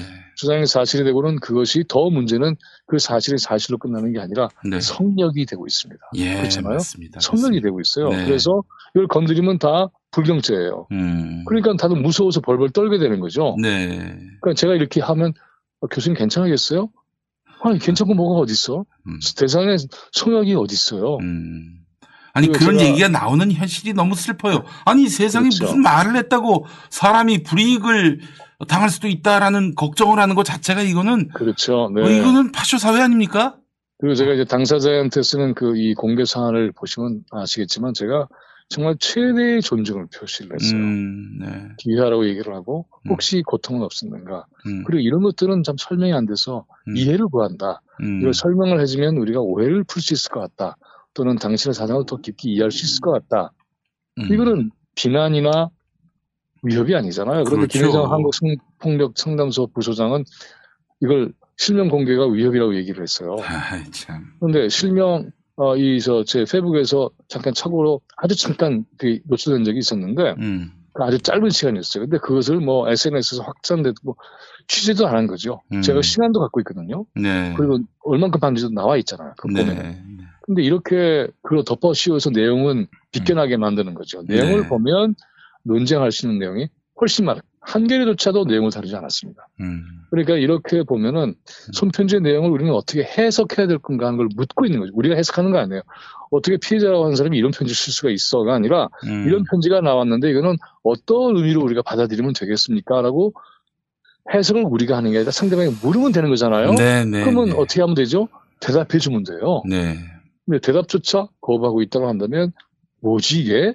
라는 비판을 받을만 아, 한 거죠. 내년에는 그러니까는 정말 젠더 담론은 성역이 아닙니다. 예, 네. 내년엔 정말 아, 문명 사회로 나아갔으면 좋겠다는 생각도 들고 네. 그렇습니다. 예, 예. 네. 자, 교수님 이제 마무리하면서 네, 우리 네. 어, 새해를 맞이할 시민들에게 다시 한번 용기와 희망의 메시지 간단하게 네. 부탁드리겠습니다. 예. 진실이 우리를 자유롭게 합니다. 진실이 우리를 자유롭게 한다. 초연길 시대에 우리는 단절이 생존 방식이 되고 있잖아요. 차단해 살아나는 방식인데 네. 그렇잖아요. 다 이제 만나지 마라, 거리두기 하라, 예, 차단하는 거 아니에요? 예. hyper connect라고 그러죠. 초연결 시대인데 네. 그래서 우리가 사는 게 힘든 거잖아요. 하지만 네. 이것은 차단과 함께 협력이 있어야만 가능한 거잖아요. 예. 협력의 영역을 새롭게 만들어야 됩니다. 네. 그래서 진실이 우리를 자유롭게 하는 협력 음, 이렇게 아, 김용민 PD의 이 방송 TV도 네. 그래서 이런 협력의 구조를 만들고 있잖아요. 예. 이어져서 말로 세상을 일깨우고 위로하고 격려하는 그래서 끊임없이 이런 일을 해나가면 음, 새해에 다시 한번 그 용기를 갖고 음. 새롭게 나갈 수 있을 것 같습니다. 네. 그래서 감사하고요. 예. 김용민 TV 앞으로 더욱더 번창하시길 바라겠습니다. 감사합니다. 네. 김민웅 경희대학교 미래문명원 교수님과 함께한 시간이었습니다. 오늘 말씀 잘 들었습니다. 네, 고맙습니다. 집이 어두울 때, 형광등을 교체할 때, LED 램프를 고민할 때, 이제 DDD를 기억하세요. DDD. 다 된다의 약자입니다. LED 교체 때 안전기를 함께 교체하거나 설치 기사를 불러야 하는 경우가 많습니다. 하지만 DDD LED는 형광등 갈듯 그냥 교체만 해주면 됩니다. 어떤 안전기에도 모두 호환됩니다. 그래서 다 된다 DDD입니다. 대한민국 정부가 직접 인증하고 마케팅을 지원하는 브랜드 K로 선정된 DDD 김용민닷컴에서 비교 불가 압도적 최저가에 만나보세요. 운전자를 위한 꿀팁 7,000원 운전자 보험 카페 교통사고 형사 합의, 벌금, 변호사 비용은 자동차 보험에서 보장 못합니다. 운전자 상해까지 보장하는 7,000원 운전자 보험 카페 버스, 택시, 트럭 등 영업용 운전자를 위한 13,500원 운전자 보험 카페도 있습니다. 집 두 채 월 만원 화재보험과 식당, 상가, 공장 화재보험도 상담합니다. 실손 암보험 역시 7,000원 운전자 보험 카페. 검색창에 7,000원 운전자 보험 카페. 전화번호 02849-9730. 화장실에서 고통받는 분들 원기소 장건강 365 기억하세요. 하루 2회 한 포씩이면 매일 아침 배변의 쾌락을 경험하실 수 있습니다. 주 원료인 차전자 피의 불용성 식이섬유가 배변 활동에 도움을 주며 콜레스테롤 개선에도 도움을 줍니다. 중요한 건 가격. 인터넷 최저가 36,000원이지만 김용민닷컴은 만 원이 저렴한 26,000원. 화장실 끝 판왕 원기소 장건강 365를 김용민닷컴에서 압도적 최저가에 만나보세요.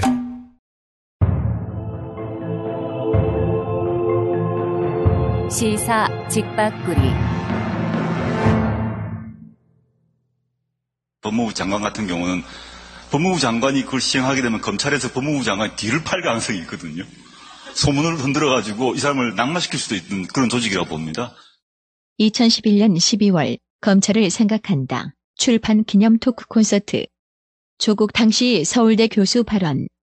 2017년 2017년 6월 22일에 올라온 손혜원 의원의 유튜브 방송. 현 청와대 공직기강 비서관인 최강욱 변호사 발언.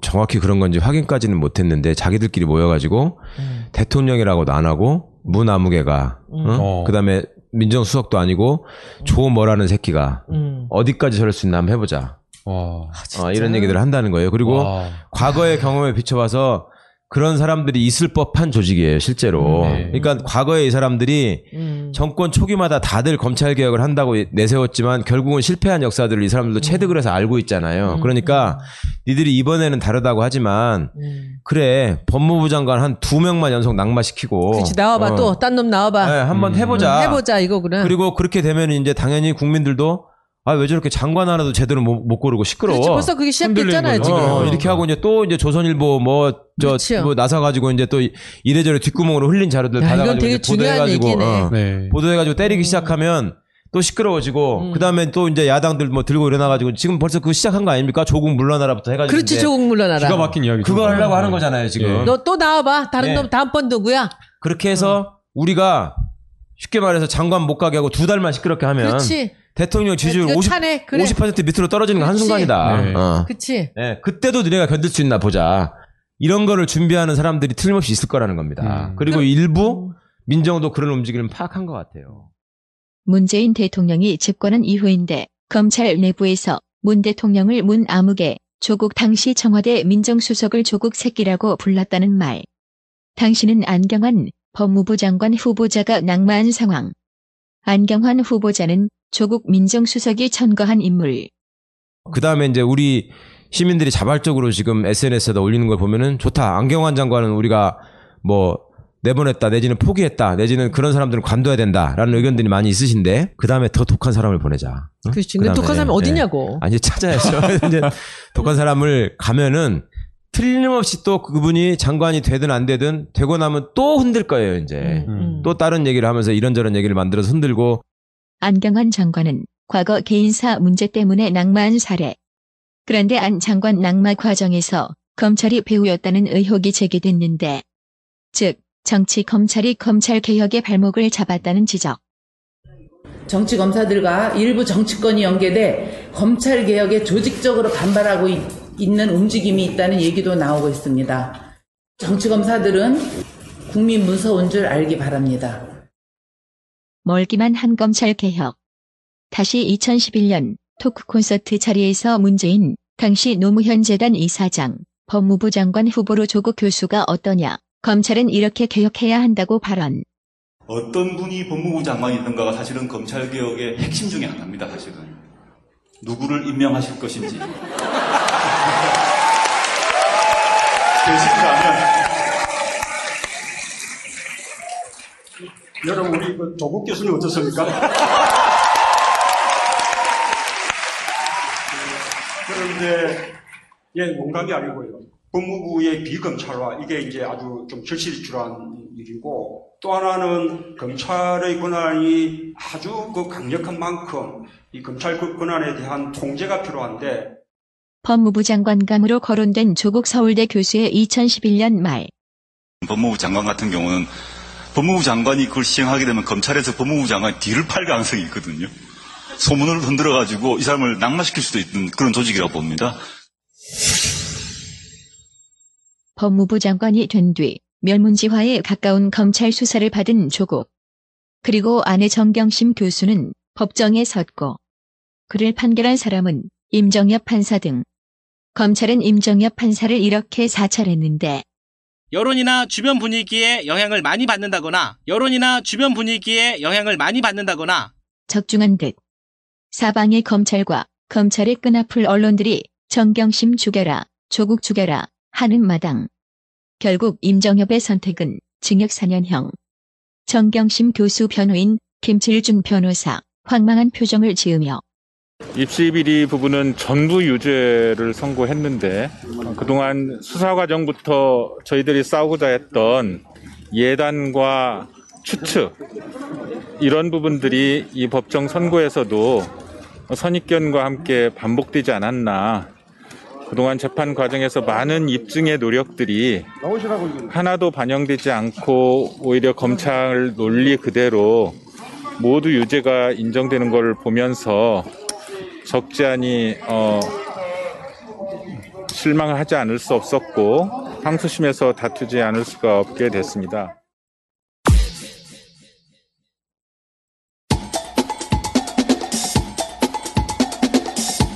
탄탄한 팩트, 날카로운 평론. 세상에 이런 시사 프로그램은 없다. 김영민 브리핑.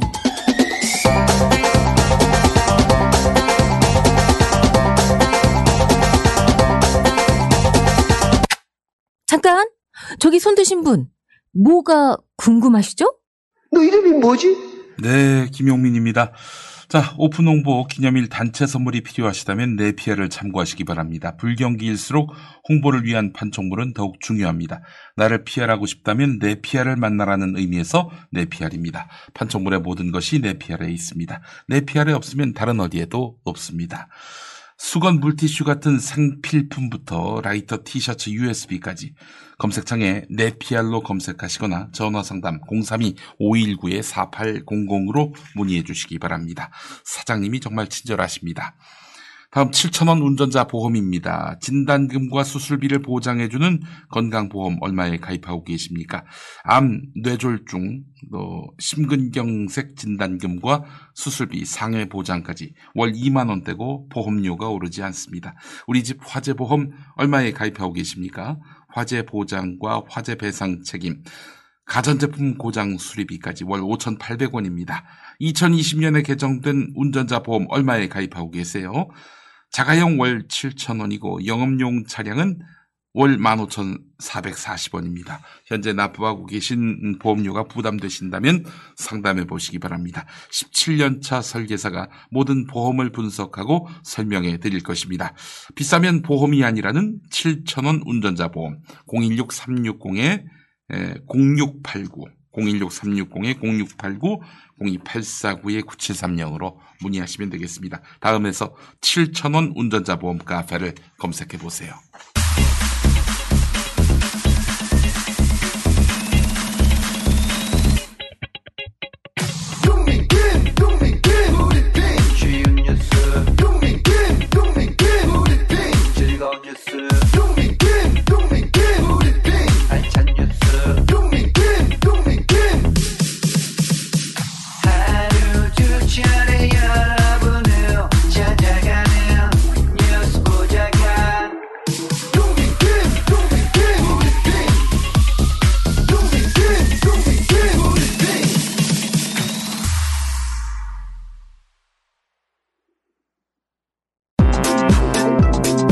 건강하고 맛있는 음식을 가장 저렴하게 구매하는 방법 바로 김용민닷컴이죠.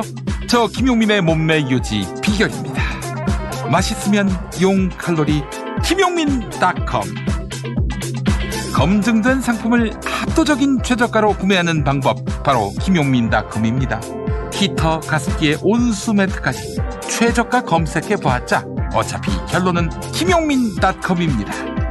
겨울철 생활가전도 역시 김용민닷컴 역시 김용민닷컴 김용민입니다. 제가 책을 썼습니다. Minority 이재명 도정 지지율 80%. 경기도지사 이재명. 벨트에 감겨들어 뭉개져버린 제 손가락을 보고 프레스 사고로 비틀어져 버린 제 왼팔을 보고 장애와 인권을 비관해 극단적 시도를 두 번이나 하는 저를 보고 또 우셨습니다. 죄송합니다, 어머니. 역경은 그를 더욱 단단하게 했다. 기득권자와 싸우지 않으면 적폐 청산과 공정사회 건설은 불가능합니다. 유능한 진보를 증명하고 확장성을 증명한 이재명. 소년공에서 1360만 도민의 심부름꾼으로 이재명의 대동세상을 향한 발걸음을 주목합니다. 마이너리티 이재명 김용민이 썼습니다. 지식의 숲 인터넷 서점에 있습니다. 왜 탈모엔 아무것도 효과가 없을까요? 그건 바로 모근 파괴의 원인 DHT 호르몬을 잡아야 하는데 이것저것 써보다가 모낭까지 없어진 겁니다. 여성도 남성 호르몬 증가로 생깁니다. 특허청 탈모 검색하면 2,000개나 나오지만 DHT 5알파 환원 효소 억제 남성 120명 임상 결과 83%는 전 세계에서 저희 모낭 영양제뿐입니다. 이미 탈모약 쓰는 분, 모발 이식 하신 분도 호르몬 부작용 없이 두 배 효과고요. 가는 머리 두피 트러블엔 뿌리 깊은 샴푸, 머리 숱이 적어졌다면 모낭 영양제 스프레이 18,000원 환불 보장입니다 1566-7871 뿌리 깊은 샴푸로 검색하세요 충남 금산의 넓은 인삼밭 정성 농장을 일군 농부 아버지 이정열 씨. 자연은 노력한 만큼 내어준다. 그 자연의 마음을 알기에 정성 농장을 더불어 일구는 아들 이성규 씨도 아버지에게 배운 것처럼 정직하고 또 성실하게 정성 농장 홍삼은 인삼 재배부터 가공 판매까지 모두 책임지고 있습니다. 그래서 대한민국 1등 품질을 자부합니다. 검색창에 정성 농장 홍삼을 검색해 주세요. 정성 농장 홍삼. 전화 문의는 010-9754-6972.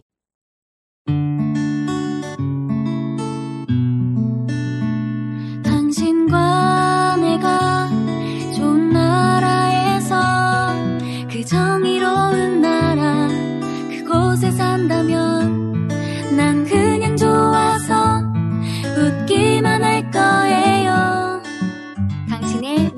보좌관 김용민 브리핑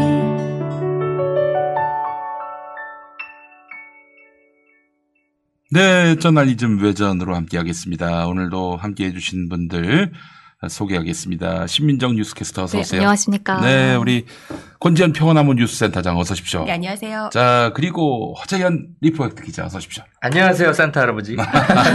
오늘 모자가 아주- 주시나요? 네, 제가 예전에 제가 예전에 그 저기 어, 대학생 때 산타클로스 아르바이트를 했습니다. 어, 아. 너무 잘 어울리셨어요. 아, 그럼요. 아, 그때도 체격이 산타 아, 할아버지 그럼요, 같으셨어요? 저 성대모사를 해가면서 어, 이회창 성대모사. 아. 어, 어린이 여러분. 안녕하십니까? 무능하고 부패한 산타클로스가 아니라 왼쪽 같은 산타클로스.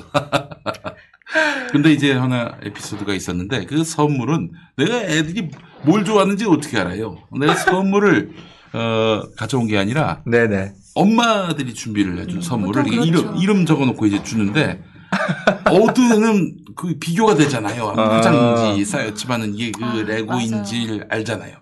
근데 어떤 엄마는 무슨 이제 뭐 어떤 책 위인전 네. 같은 건가 봐. 아. 이걸 받고 그 자리에서 풀더니 막, 막, 그 앞에서 자지러지게 막 울면서 울어? 이걸 왜 날 주냐고 하면서. 바란 적 없는데. 뭐. 아니, 그래요. 그 아이들이 지금은 이제 30대가 됐겠네요. 아, 30대는 아니고, 이제 30 살을 이제 거의 목전에 두고 있겠네요. 네. 많이 아이고, 컸습니다. 참. 예. 아니, 아니, 그렇지. 내가 그게 93년, 4년 했으니까, 그때 그 유치원 다녔으면은 30대 넘었겠네. 예, 예, 그래요. 아 참. 그때 혹시 네, 책 받으신 거 아니에요? 아니, 남자였어요, 네. 남자애. 남자애였습니다. 예. 자, 그리고 오늘 또 크리스마스 이브를 맞아서 오늘 또 우리 허재현, 원지현, 어, 신민정 세 네. 사실 이렇게 좀 함께. 웃으면서 방송하고 싶은데 오늘 오늘- 전해드려야 될 뉴스가 꼭 그렇지가 못하네요. 아, 이슈가 아주 우울합니다. 이거 네. 오늘 어떻게 방송해야 되는지 모르겠다 싶었는데. 자, 일단 뭐, 어제 그, 그, 이, 정경심 교수, 어, 1심 판결, 그 판결 내용을 우리 허재영 기자의 예리한 눈으로 한번 좀, 음. 어, 곱씹어 볼 필요가 있을 것 같아요. 사모펀드는 무죄가 났으니까, 그거 좀 네네. 빼고, 횡령 부분만에 뭐, 대해서 표창장이라든지 이런 네. 부분들 한번 좀 얘기해 봤으면 그래요. 좋겠습니다. 일단 총평부터 좀 먼저 말씀드리면 음. 제가 이 판결문 30쪽짜리 요약문 기자들에게 배포된 걸 꼼꼼하게 다 읽었어요. 음. 다 읽었는데 네. 아, 일단 총평부터 드리면 음. 이 판사가 검찰 쪽 주장을 대부분 다 받아들였어요. 어. 그리고 네. 변호인 쪽 주장은 다 배척했어요. 자, 근데 그럴 수 있죠. 결과적으로. 그러면 그 변호인이 터무니없는 주장을 편다든지. 그렇죠. 빤스 변호사 네. 같이. 예. 그러면 이제 저희 같은 이제 국민이 제3자가 네. 공개 재판에서 어 그래 판사가 그러면 검찰 쪽 주장 받아들이는 이유는 음.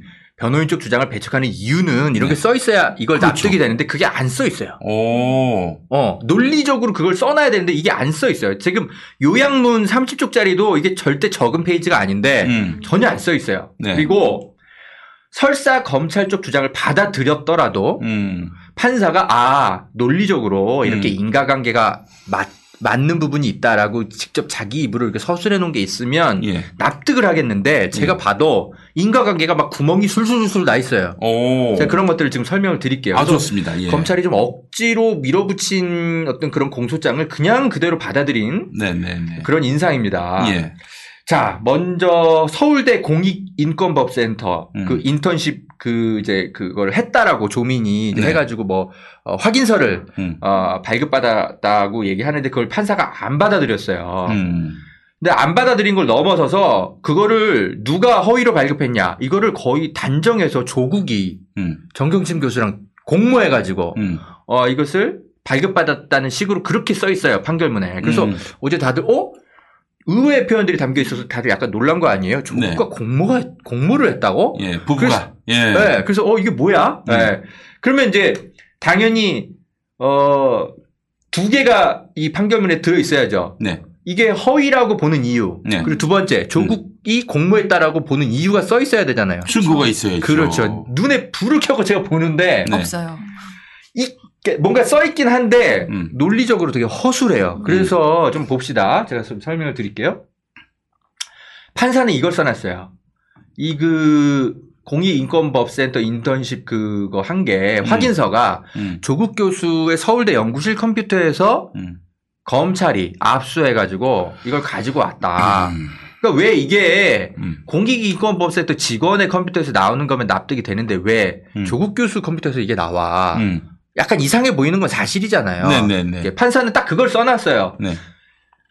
좋아. 그러면 음. 역으로 이렇게도 생각해 볼 수 있는 거잖아요. 변호인 쪽 입장에서는 네네. 아니 아빠가 예. 딸 대신 해가지고 아빠가 서울대 마침 계시니까 음. 네.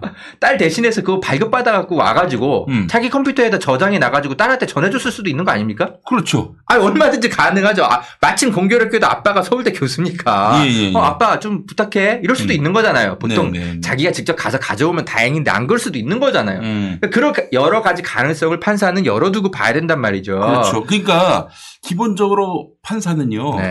네. 확실한 물증이 없으면 이 사람을 함부로 그 죄인으로 취급하면 안 돼요. 그렇죠. 그런데 네. 지금 그 정말 상상의 회로를 돌려보면은 네네. 패척이 되고 그 반박이 네. 될수 있는 것들을 지금 음. 그 허재영 기자가 제시했잖아요. 네. 또 아버지가 어, 서울대 있으니까. 거기서 받아와 가지고 자기 컴퓨터에 심어 놓을 수도 있는 거 아니에요. 아마도 변호인 쪽에서 그런 주장을 했을 거거든요. 이거를 어플 그 어떤 그렇죠. 그 근거를 내놔야죠. 논리를 내놓는 게 그래서 제가 이거 판결을 보는 거예요. 그래. 네. 논리를 좀 보자 보는데 없어요. 없어. 제가 기대했던 건 좋아. 그러면은 컴퓨터 뭐 조국 교수 연구실에 그 컴퓨터 그 거- 수사관이 포렌식이라도 했어? 그럼 포렌식을 해가지고 정경심 교수 그 뭐 연 그 연구실 PC처럼 뭐 뭐 뭐뭐 워드 파일을 열어 가지고 뭐 뭐 뭐 갖다 붙이고 뭐 이런 거라도 나와 나왔다면 음. 예?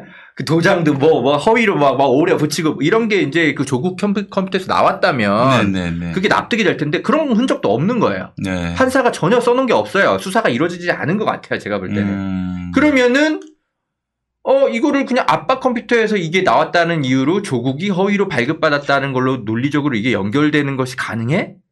있을 수도 있지만 비약이라고 볼 수도 있는 거죠. 음. 그렇죠. 네. 그러니까 그런 것들을 판사는 판결문에 다 써놔야 되는 거예요. 음. 내가 검찰 쪽 입장을 받아들이는 이유. 음. 어. 그죠? 구구절절 써놔야 된단 말이죠. 그게 없어요, 일단. 그리고 두 번째. 통상의 판결문은 다 써있죠. 담겨 있다. 예, 네. 그래서 막 구구절절 판결문이 복잡해지는 건데, 음. 일단 그게 없고요. 있을 수도 있어요. 근데 일단 제가 30쪽짜리 요약문만 본 거예요. 음. 그 다음 두 번째. 판사가 또 스펙프마 시를 했다, 조국 교수가. 음. 어? 그것도 단정해서 써놨어요. 근거가 뭐냐? 제가 봤어요. 음.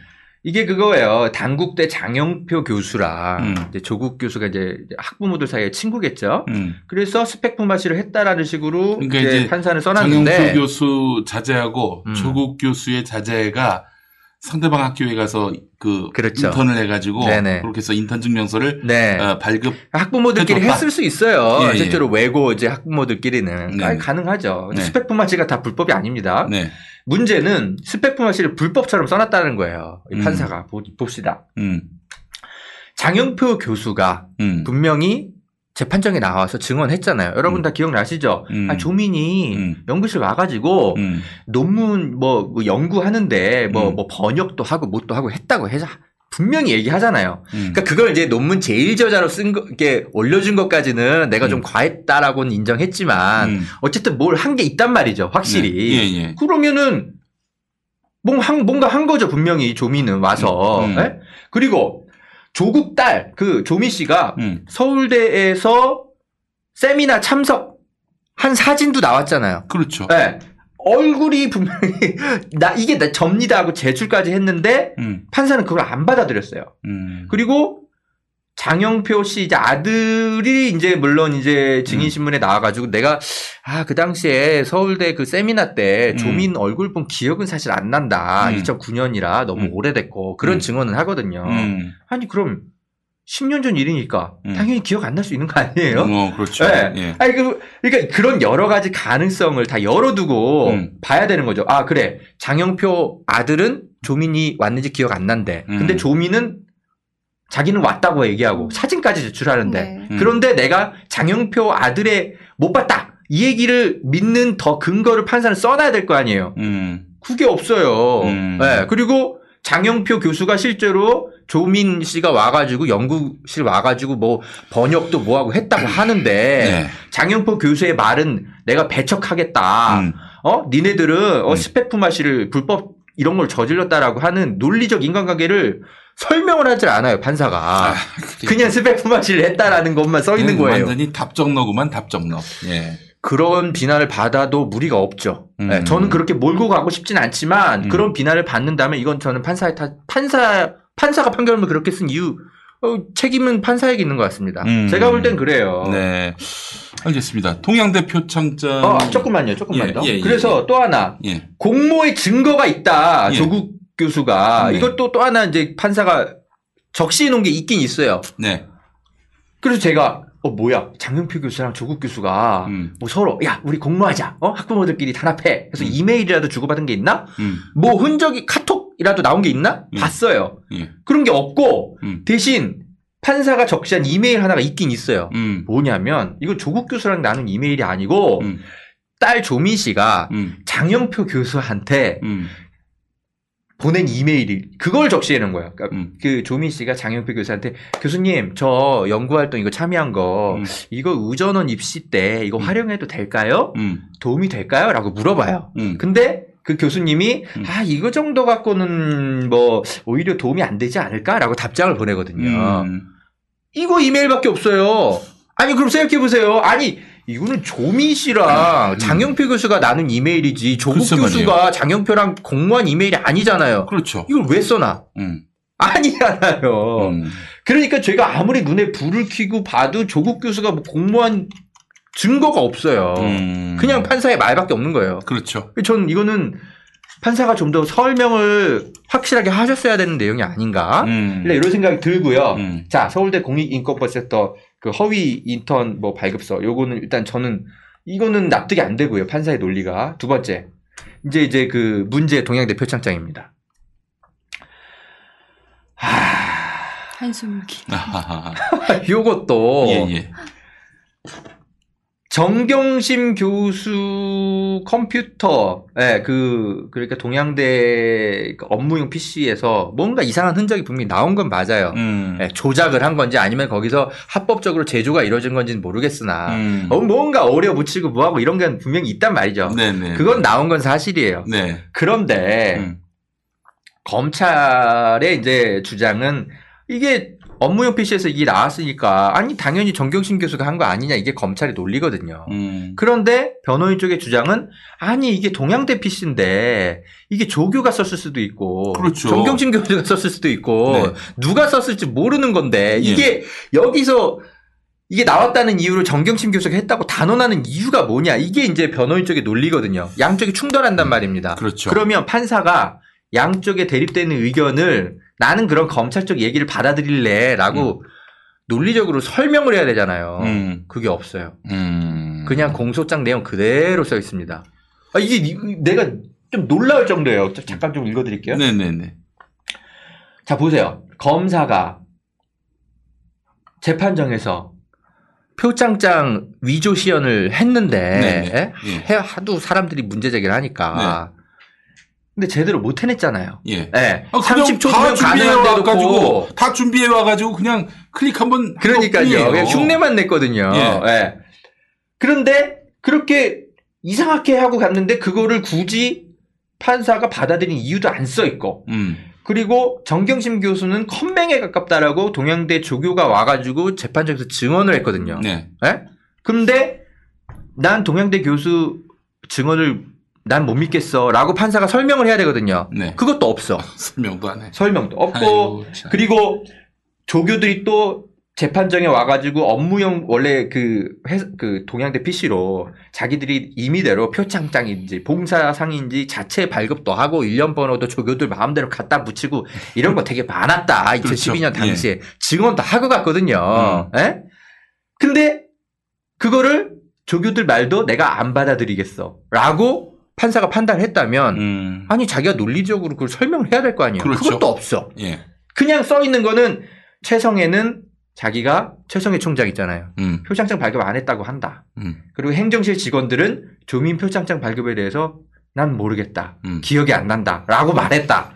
라는 거밖에 없어요. 아니, 그러니까 양쪽의 입장이 첨예하게 대립하면 어느 쪽 한쪽을 신빙성을 둔다라고 그죠? 판사가 판단을 하려면 음. 근거를 명확하게 나열을 해야 되는데 그게 없다라는 거죠. 음. 네. 그나마 유일하게 써놓은 게 그거예요. 제가 조금 이제 눈여겨 본 게, 그 PC, 그 정경신 교수가 2013년 6월에 그때 이제 이걸 재발급 받았다고 하는데, 그때 그 업무용 PC에 정경심의 개인 카톡 메시지가 그 컴퓨터 안에 들어 있었다. 네. 그러니까 이거 당시가 이거 정경심 교수가 썼던 거 볼 수 있는 거 아니냐. 판사는 아마 이렇게 본 것 같아요. 음. 근데 이 업무용 PC는 계속 동양대에만 있었던 게 아니라 음. 이걸 또 가지고 가서 정경심 교수가 집에서도 막 쓰고 그러거든요. 네. 그러니까 정경심 교수의 사적인 카톡이 남았다는 이유만으로 음. 어, 그 표창장 발급을 했던 그 시점에 어, 그 컴퓨터를 정경심 교수가 갖고 있었다고 꼭 볼 수 있나? 음. 또 그렇게도 볼 수 없는 거거든요. 예. 그러니까 여러 가지로 검찰 쪽의 입장을 되게 많이 받아들였는데 네, 네. 그리고 변호인 쪽은 주장을 배척했는데 네. 어, 논리적으로 내가 이, 이 한쪽의 이야기를 취사 선택하는 이유에 대해서 판사가 음. 설득력 있게 음. 에, 그 써놓지를 못했다. 네. 저는 좀 그렇게 좀 분석이 돼 있고요. 아니 지금 많은 사람들이 주목하고 있는 네. 사건인데 이런 식으로 해가지고 검찰 주장에 그 손을 들어주면서 네네. 그러면서 어, 이 변호인의 주장 그동안 굉장히 치밀하고 그 네. 다양하고 깊이 있게 해왔던 주장을 전부 배척을 했는데 아, 이 판결은 두고두고 논란이 될 수밖에 없고 그 그래서 예, 일반 사람들 같은 경우는 아 그래도 판사인데 음. 어? 판사가 이렇게 봤으면 다 이유가 있는 거 아니겠어? 음. 라고 다들 생각할 거 아닙니까? 네. 그렇기 때문에 저도 그 이유를 눈에 불을 켜고 살펴보는 거죠. 네네. 음. 그러니까 아쉽게도 일단은 지금 기자들에게 배포된 그 30쪽짜리 판결 요약문에는 그런 게 전혀 안 써 있고요. 음. 그리고 형사법의 대원칙이요. 여러분 이제 가끔씩 들어보신 게 있을 거예요. 뭔가 의심스러울 때는 피고인의 원칙으로 피고인의 이익으로 판결해야 되는 게 그렇죠. 원칙이거든요. 왜냐면은 함부로 저 죄인 범인 취급하면은 나중에 그 사람의 권리가 심대하게 침해되는 거 아닙니까? 그걸 방지하기 위해서 의심만으로는 처벌을 못하게 돼 있어요. 음. 네. 네, 그래서 늘 판사들이 판결문에 많이 쓰는 게 음. 합리적 의심을 배제하기 어려울 정도로 음. 검찰이 혐의를 입증했다고 보기 어려우면 음. 증거 불충분. 예. 그러니까 그런 식으로 해서 무죄를 많이 이제 선고를 하거든요. 네네. 근데 제가 아무리 봐도 이 사건은 표창장 검찰이 표창장 원본도 입수를 못했어. 그리고 음. 설사 조작을 했다 하더라도 그 조작을 정경심이 했다라는 것도 입증을 못했어. 음. 어? 그죠?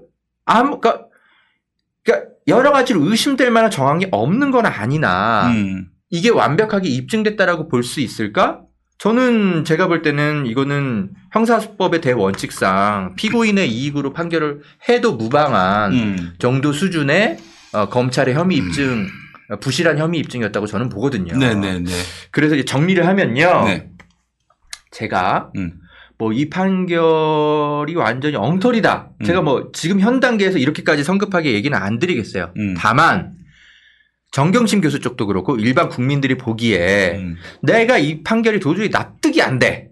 라고 만약에 말을 한다면 저는 그건 오롯이 판, 판사의 책임인 것 같습니다. 음. 판사가 판결문을 이딴 식으로 써놓으면 누가 이 판결문을 신뢰하겠습니까? 그렇죠. 예. 판사는 논리적으로 이거를 설득해낼 수 있어야 돼요. 그 판결문 하나만으로. 예, 기자랑 똑같은 겁니다. 음. 물론 오류가 있을 수는 있겠지만 네네. 미안하다 당신. 그러나 당신은 범인일 수밖에 없다. 네. 죄인일 수밖에 없다. 그러니까 납득시켜내야 돼요. 그, 그렇게 판결문 안에. 네. 스탠스가. 네. 그게 성공해내지 못하면 이 판결문은 실패한 판결문입니다. 음. 네. 그렇기 때문에 좀 더 지켜봐야 되겠습니다만 음. 지금 뭐 정경심 교수 쪽 변호인이 당연히 항소하겠다고 하고 있고 음. 이건 당연히 뒤집어질 거다라고 얘기를 하는데 어 충분히 그렇게 얘기할 수 있을 만한 상황이 아닌가. 예. 좀 일단 1차적으로 저는 그렇게 분석을 오늘 좀 하고 왔고요. 네. 좀더 예, 판결문 뭐 300쪽 정도 된다 그러는데 정문이 나오면 예, 네. 입수되면 좀 더 분석해 드릴게요. 네, 알겠습니다. 아, 그래요. 이럴 줄 알았습니다. 저는 이게 아직까지 언론이 음. 이런 식으로 분석을 하는 언론이 없어요. 예. 네.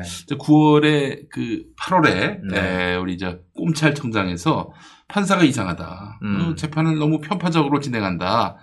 그런 얘기가 아, 나와가지고 저희가 그때 짚었는데, 야, 음, 그랬죠. 왜 슬픈 예감은 어? 틀리지 않는가? 네. 그 표창장이 뭐라고. 그러니까 증인 신문 같은 거 할 때도 정경심 교수 쪽 그 변호인이 아니 그 이제 증인들이 나와서 뭔가 얘기하려 그러면 다 끊고 당신은 우리가 묻는 거에만 답하세요. 네. 판사가 자꾸 그런 식으로 몰고 갔더라고요 보니까. 네, 네, 네, 예.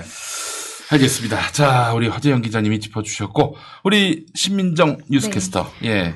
이것도 같은 맥락입니다. 검찰 개혁 관련한 건데. 네, 저는 윤석열 경- 검찰총장의 징계 의결서가 지금 이제 언론을 통해서 조금씩 공개가 되어 왔는데요. 네. 그러니까 주로 이제 윤 총장 측의 입장을 옹호하기 위해서 음. 짜깁기 된 기사들이 대부분이었습니다. 편취해서, 편취해서. 네. 예. 그런데 이제 아주경제가 이 징계 의결서 전문을 이제 음. 입수하면서 이 음. 취지와 그동안의 보도들이 좀 차이가 있다라면서 이제 분석해서 보도를 이제 시리즈로 냈는데요. 이걸 음. 참고해서 이제 징계 의결서를 좀 살펴보려고 합니다. 음. 먼저 이 어, 징계 의결서 초반에 한 5분의 1 이상이 음. 징계 절차상 하자가 있다는 이 윤 총장 측의 이 주장을 모두 반박하는 내용입니다. 왜냐면은 그걸 갖고 지금 계속 네, 징계위원회는 끈질기게- 잘못됐다라고 얘기하고 있으니까. 가장 이제 큰 의견, 큰 이 이야기는 이제 문, 이제 이 이완규 변호사가 문제 삼은 이 절차상의 하자, 감찰 정- 절차상의 하자가 음. 곧 징계 절차의 하자로 연결되지 않는다라는 게 이 첫 번째 이유였고요. 음. 그 충분한 소명 기회를 주지 않았다거나 하는 여러 가지 이제 주장들은 범- 징계위원회는 모두 다 기각을 했습니다. 네, 네, 네. 그리고 이제 징계 사유가 있다고 판단한 내용이 네 가지, 그리고 이제 불문 결정, 그러니까 징계 사유로 인정은 되지만 따로 처분은 내지 않겠다라고 한 게 두 가지, 그다음에 증거 부족으로 무혐의 된 게 두 가지입니다. 음. 일단 징계 사유가 있다고 판단한 내용 중에 서 네. 가장 중점을 두고 이제 징계 혐의를 인정한 부분은 이제 판사 사찰 문건인데요. 음. 이 징계위원회가 확보한 이 판사 사찰 문건이 두 개인 것으로 밝혀졌습니다. 어. 하나는 주요 사건 재판부 분석, 또 음. 다른 문서는 주요 특수 공안 사건 재판부 분석입니다. 음, 네. 이 문서가 대부분 비슷한 내용이지만 이제 상이한 부분도 좀 있는데요. 음. 첫 번째로 이 주요 사건 재판부 분석이라는 문서에는 세월호 사건 재판부가 포함이 되고요. 아, 그래요. 네, 공안 세월호 사건 재판부에 대해서 우리 윤 총장님이 관심을 갖고 계시는 거예요. 네, 그렇죠. 그리고 공안 사건 재판부 분석에는 근데 이 부분이 이제 백지로 되어 있습니다. 음. 이런 내용이 이제 의결서에 자세히 나와 있고요. 또 이 사찰 대상이 된- 된 재판부가 어느 재판부인지가 이제 자세히 나와 있는데요. 조국 전 장관 사건을 맡고 있는 김미리 부장판사, 음. 그리고 환경부 블랙리스트 사건을 맡은 김선희 부장판사, 음. 유재수 사건 맡은 손주칠 판사, 음. 사법농단 사건 박남천 뭐 윤종섭 판사, 그리고 손혜원 의원 사건을 음. 맡은 판사, 그리고 정경심 교수 사건을 맡았던 중앙지법 형사 25-1부 또 사찰 대상이 그 됐습니다. 어제 논란이 된 세 명의 판사들 네. 김선희, 김선희가 또 겹치네요. 그리고 네. 임정엽 또 한 명이 누구지? 권성수. 네, 권성수. 지금 이 사건, 이 재판부를 살펴보면요. 지금 음. 야권 관련 사건은 없고 지금 다 여권 관련한 사건만 지금 나와 있는데요. 아, 그러니까 그것에만 지금 우리 총장님이 관심을 갖고 그쵸, 계시는 윤석열 거예요. 검찰총장의 관심 사건이 무엇인지를 아주 적나라하게 들여 보여주는 것이 아닌가라고 음. 이제 판단을 할 수 있을 것 같습니다. 음. 지금 이것에 대해서 윤 총장 측은 공소유지를 위해서 필요한 내용을 전달하기 위해서 만들었다라고 주장하고 있지만 음. 징계위원회가 이것을 정면으로 반박했는데요. 음. 정작 공소유지나 공판에 필요한 내용은 전혀 없다. 음. 재판 과정에서 판사들의 약점을 잡아서 언론 플레이 프레임을 만들려고 했다라고 음. 이제 지적을 하고 있습니다. 음. 이거는 이제 분명히 직권 남용이고 개인정보보호법 위반이라고 판단해서 이제 징계의 가장 직접적인 이제 원인이 된 것으로 보이고요. 음. 두 번째는 이제 한동훈 검사와 채널 A 사건에 관련해서 감찰 방해가 있었다. 음. 그러니까 당시 이 검언유착 MBC 보도 이후에 신속한 감찰과 수사 전환이 필요했던 시기였는데 음. 그리고 이 사건은 당연히 감찰부에서 담당하는 것이 당연한데 그렇죠. 검, 검사가 지금 연루가 됐으니까. 그렇죠. 그런데 예. 윤 총장이 측근을 보호하기 위해서 감찰 권한이 없, 있는 이 감찰부에서 감찰을 중단시키고 음. 이 사건을 인권부로 옮겼거든요. 아, 인권부는 또 자기 휘하에 그렇죠. 또그 네. 검사니까. 그렇죠. 휴대폰 이것- 제출 의무도 없어요. 이것은 네, 분명하게 직권 남용해서 이 의무상 의무를 직무상 의무를 위반한 것이다라고 이제 판단을 했고요. 음. 여기 징계 결정, 그러니까 징계 의결서에는 더 자세한 정황이 이제 두 가지가 언급이 되는데요. 먼저 이제 검언유착 사건 보도 직후에 한 윤 총장과 한동훈 검사가 100여 차례 문자와 전화를 주고받은 내용, 그리고 한동훈 검사 또 대검 대변인, 대검 수사정보정책관이 이 단체 대화방을 만들어서 100차례가 넘는 대화가 오고 갔다라는 내용까지 이제 이 검- 징계 의결서에는 이제 적시가 돼 있습니다. 또 음. 또윤 총장이 지난 4월 한동훈 검사 사건을 감찰부에서 중단시키고 강압 수사가 있었는지를 판단하는 이 인권부에서 다룰 것을 지시했는데 이 시기에 이 음. 네. 이동재 기자와 채널 A 측 관계자가 음. 아주 적극적으로 이 증거 인멸을 시도했다는 정황이 있었다라는 네. 내용이 징계 의결서에 나왔습니다. 이한 검사장 목소리 대역을 사용해서 이제 음. 뭐 적극적으로 증명, 증거 인멸을 했다라는 내용들이 담겨 그 있고요. 이제 한동훈과는 무관하다. 그저 채널 A 그 친구가 이제 한동훈의 그 명성과 이름과 권위를 어, 팔려고 음. 어, 그렇게 이제 조작해서 전화 연결한 것이다.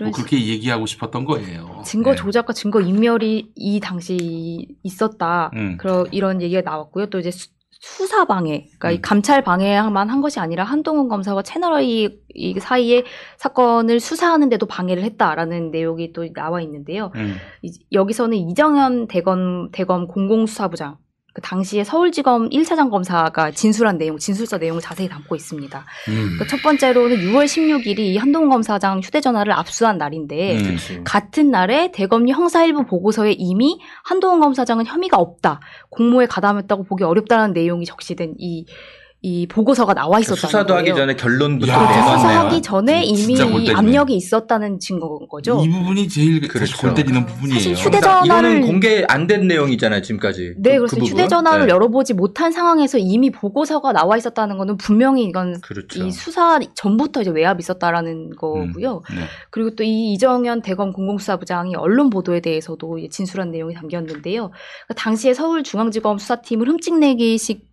보도가 한참 쏟아졌는데 이게 대검찰청 말이었다. 음. 검은 살아있는 검언 유착으로 느껴질 정도로 이 압박이 있었다라는 이 검언 유착의 의 정황도 이 진술한 것으로 나와 있습니다. 그리고 마지막으로 이, 이 징계를 받은 내용 중에 하나가 정치적 중립에 관한 부적, 부적절한 언행이나 위신 손상이 있었다라고 했는데요. 이 정치에 관련해서 이, 이 직접적인 정치라는 단어를 사용하진 않았지만 음. 이 정치권과 언론에서 이 윤석열 총장에 대한 퇴임 후 정치 활동 가능성이 아주 활발하게 논의되고 있고 음. 그것을 이제 암묵적으로 동의한 것처럼 음. 이제 흘러가면서 결국 이게 정치적으로 이 사건 수사가 이용 이용될 수 있게끔 만들었다. 공정성과 정치적 중립성을 분명히 위반했다라고 이제 판단을 했습니다. 음. 그런데 지금 두 가지 이제 징계 사유에 해당은 하지만 따로 처분을 하지 않겠다고 판단한 두 가지도 참 의문스러운 부분이 있는데요. 음. 첫 번째는 이 윤 총장이 주- 홍석현 중앙홀딩스 대표 만난 것. 그러니까 언론사 저 사주와 사주. 네, 예. 중- 언론사 사주와 부적절한 교류를 한 것은 만남 자체는 인정을 하고 음. 또 검사가 공정성을 훼손할 우려가 있는 사람을 만난 것도 어, 이 판단 그런 어, 교류했다라고 판단을 하지만 이 만남이 있었다고 하더라도 언론사가 얻는 실질적인 이득이 적어서 사건 관련성이 부족하다. 그러니까 서울지검이 담당한 사건과 이 만남의 관련성이 적다라고 판단한 겁니다. 그래서 이것에 대해서는 따로 묻지 않겠다라고 판단을 했고요. 예. 그런데 이제 뭐 검언 유착을 우려하는 시선이 많은데 음. 언론사 사주와 만남을 가져서 공정성을 의심하게 한 것은 비판 가능성이 크다라고 분명히 얘기했지만 음. 불문 결정을 내린 것 이것은 계속해서 이제 앞으로도 계속 물음이 이어질 것 같고요. 음. 두 번째로는 감찰 과정에서 음. 감찰에 관한 협조를 협조 의무를 위반하고 감찰에 불응한 것 이것에 대해서도 지금 불문은 결정이 났는데요. 그러니까 이 윤 총장이 감찰 조사를 받을 당시에 음. 이 뭐 법무부가 발송한 방문조사 예정서 수령을 거부하거나 음. 관련 공문을 법무부로 계속 돌려보냈고요. 음. 또 이- 일정 협의에도 저- 일절 응하지 않으면서 대면 조사를 거부했거든요. 음. 근데 과연 이런 행동들이 감찰을 피하려고 한 행동인지 정확히 단정 지을 수 없다라는 게 이 불문 결정의 첫 번째 이유고요. 두 번째로는 징계 청구는 음. 윤 총장이 검찰총장으로서의 직무를 위반했는지 아닌지를 판단하는 거지 감찰 과정에서 비록된 것을 비위로 보고 징계할 수는 없다라는 이 애매한 내용 여러 번 읽어도 도저히 이해할 수 없는 내용이 불문 결정을 내린 이유로 그 여러 번 읽어도 이해가 안 되는 거를 허재영 기자님도 말씀하셨고 우리 네. 신민정 캐스터도 얘기하셨는데 왜 그러겠어요? 검찰 눈치 보니까 그런 거 아니야. 검찰한테 미보이지 않는 결론을 내야 되니까 아, 자기들이 쓰면서도 어, 자기들이 스텝이 꼬이는 거예요 지금.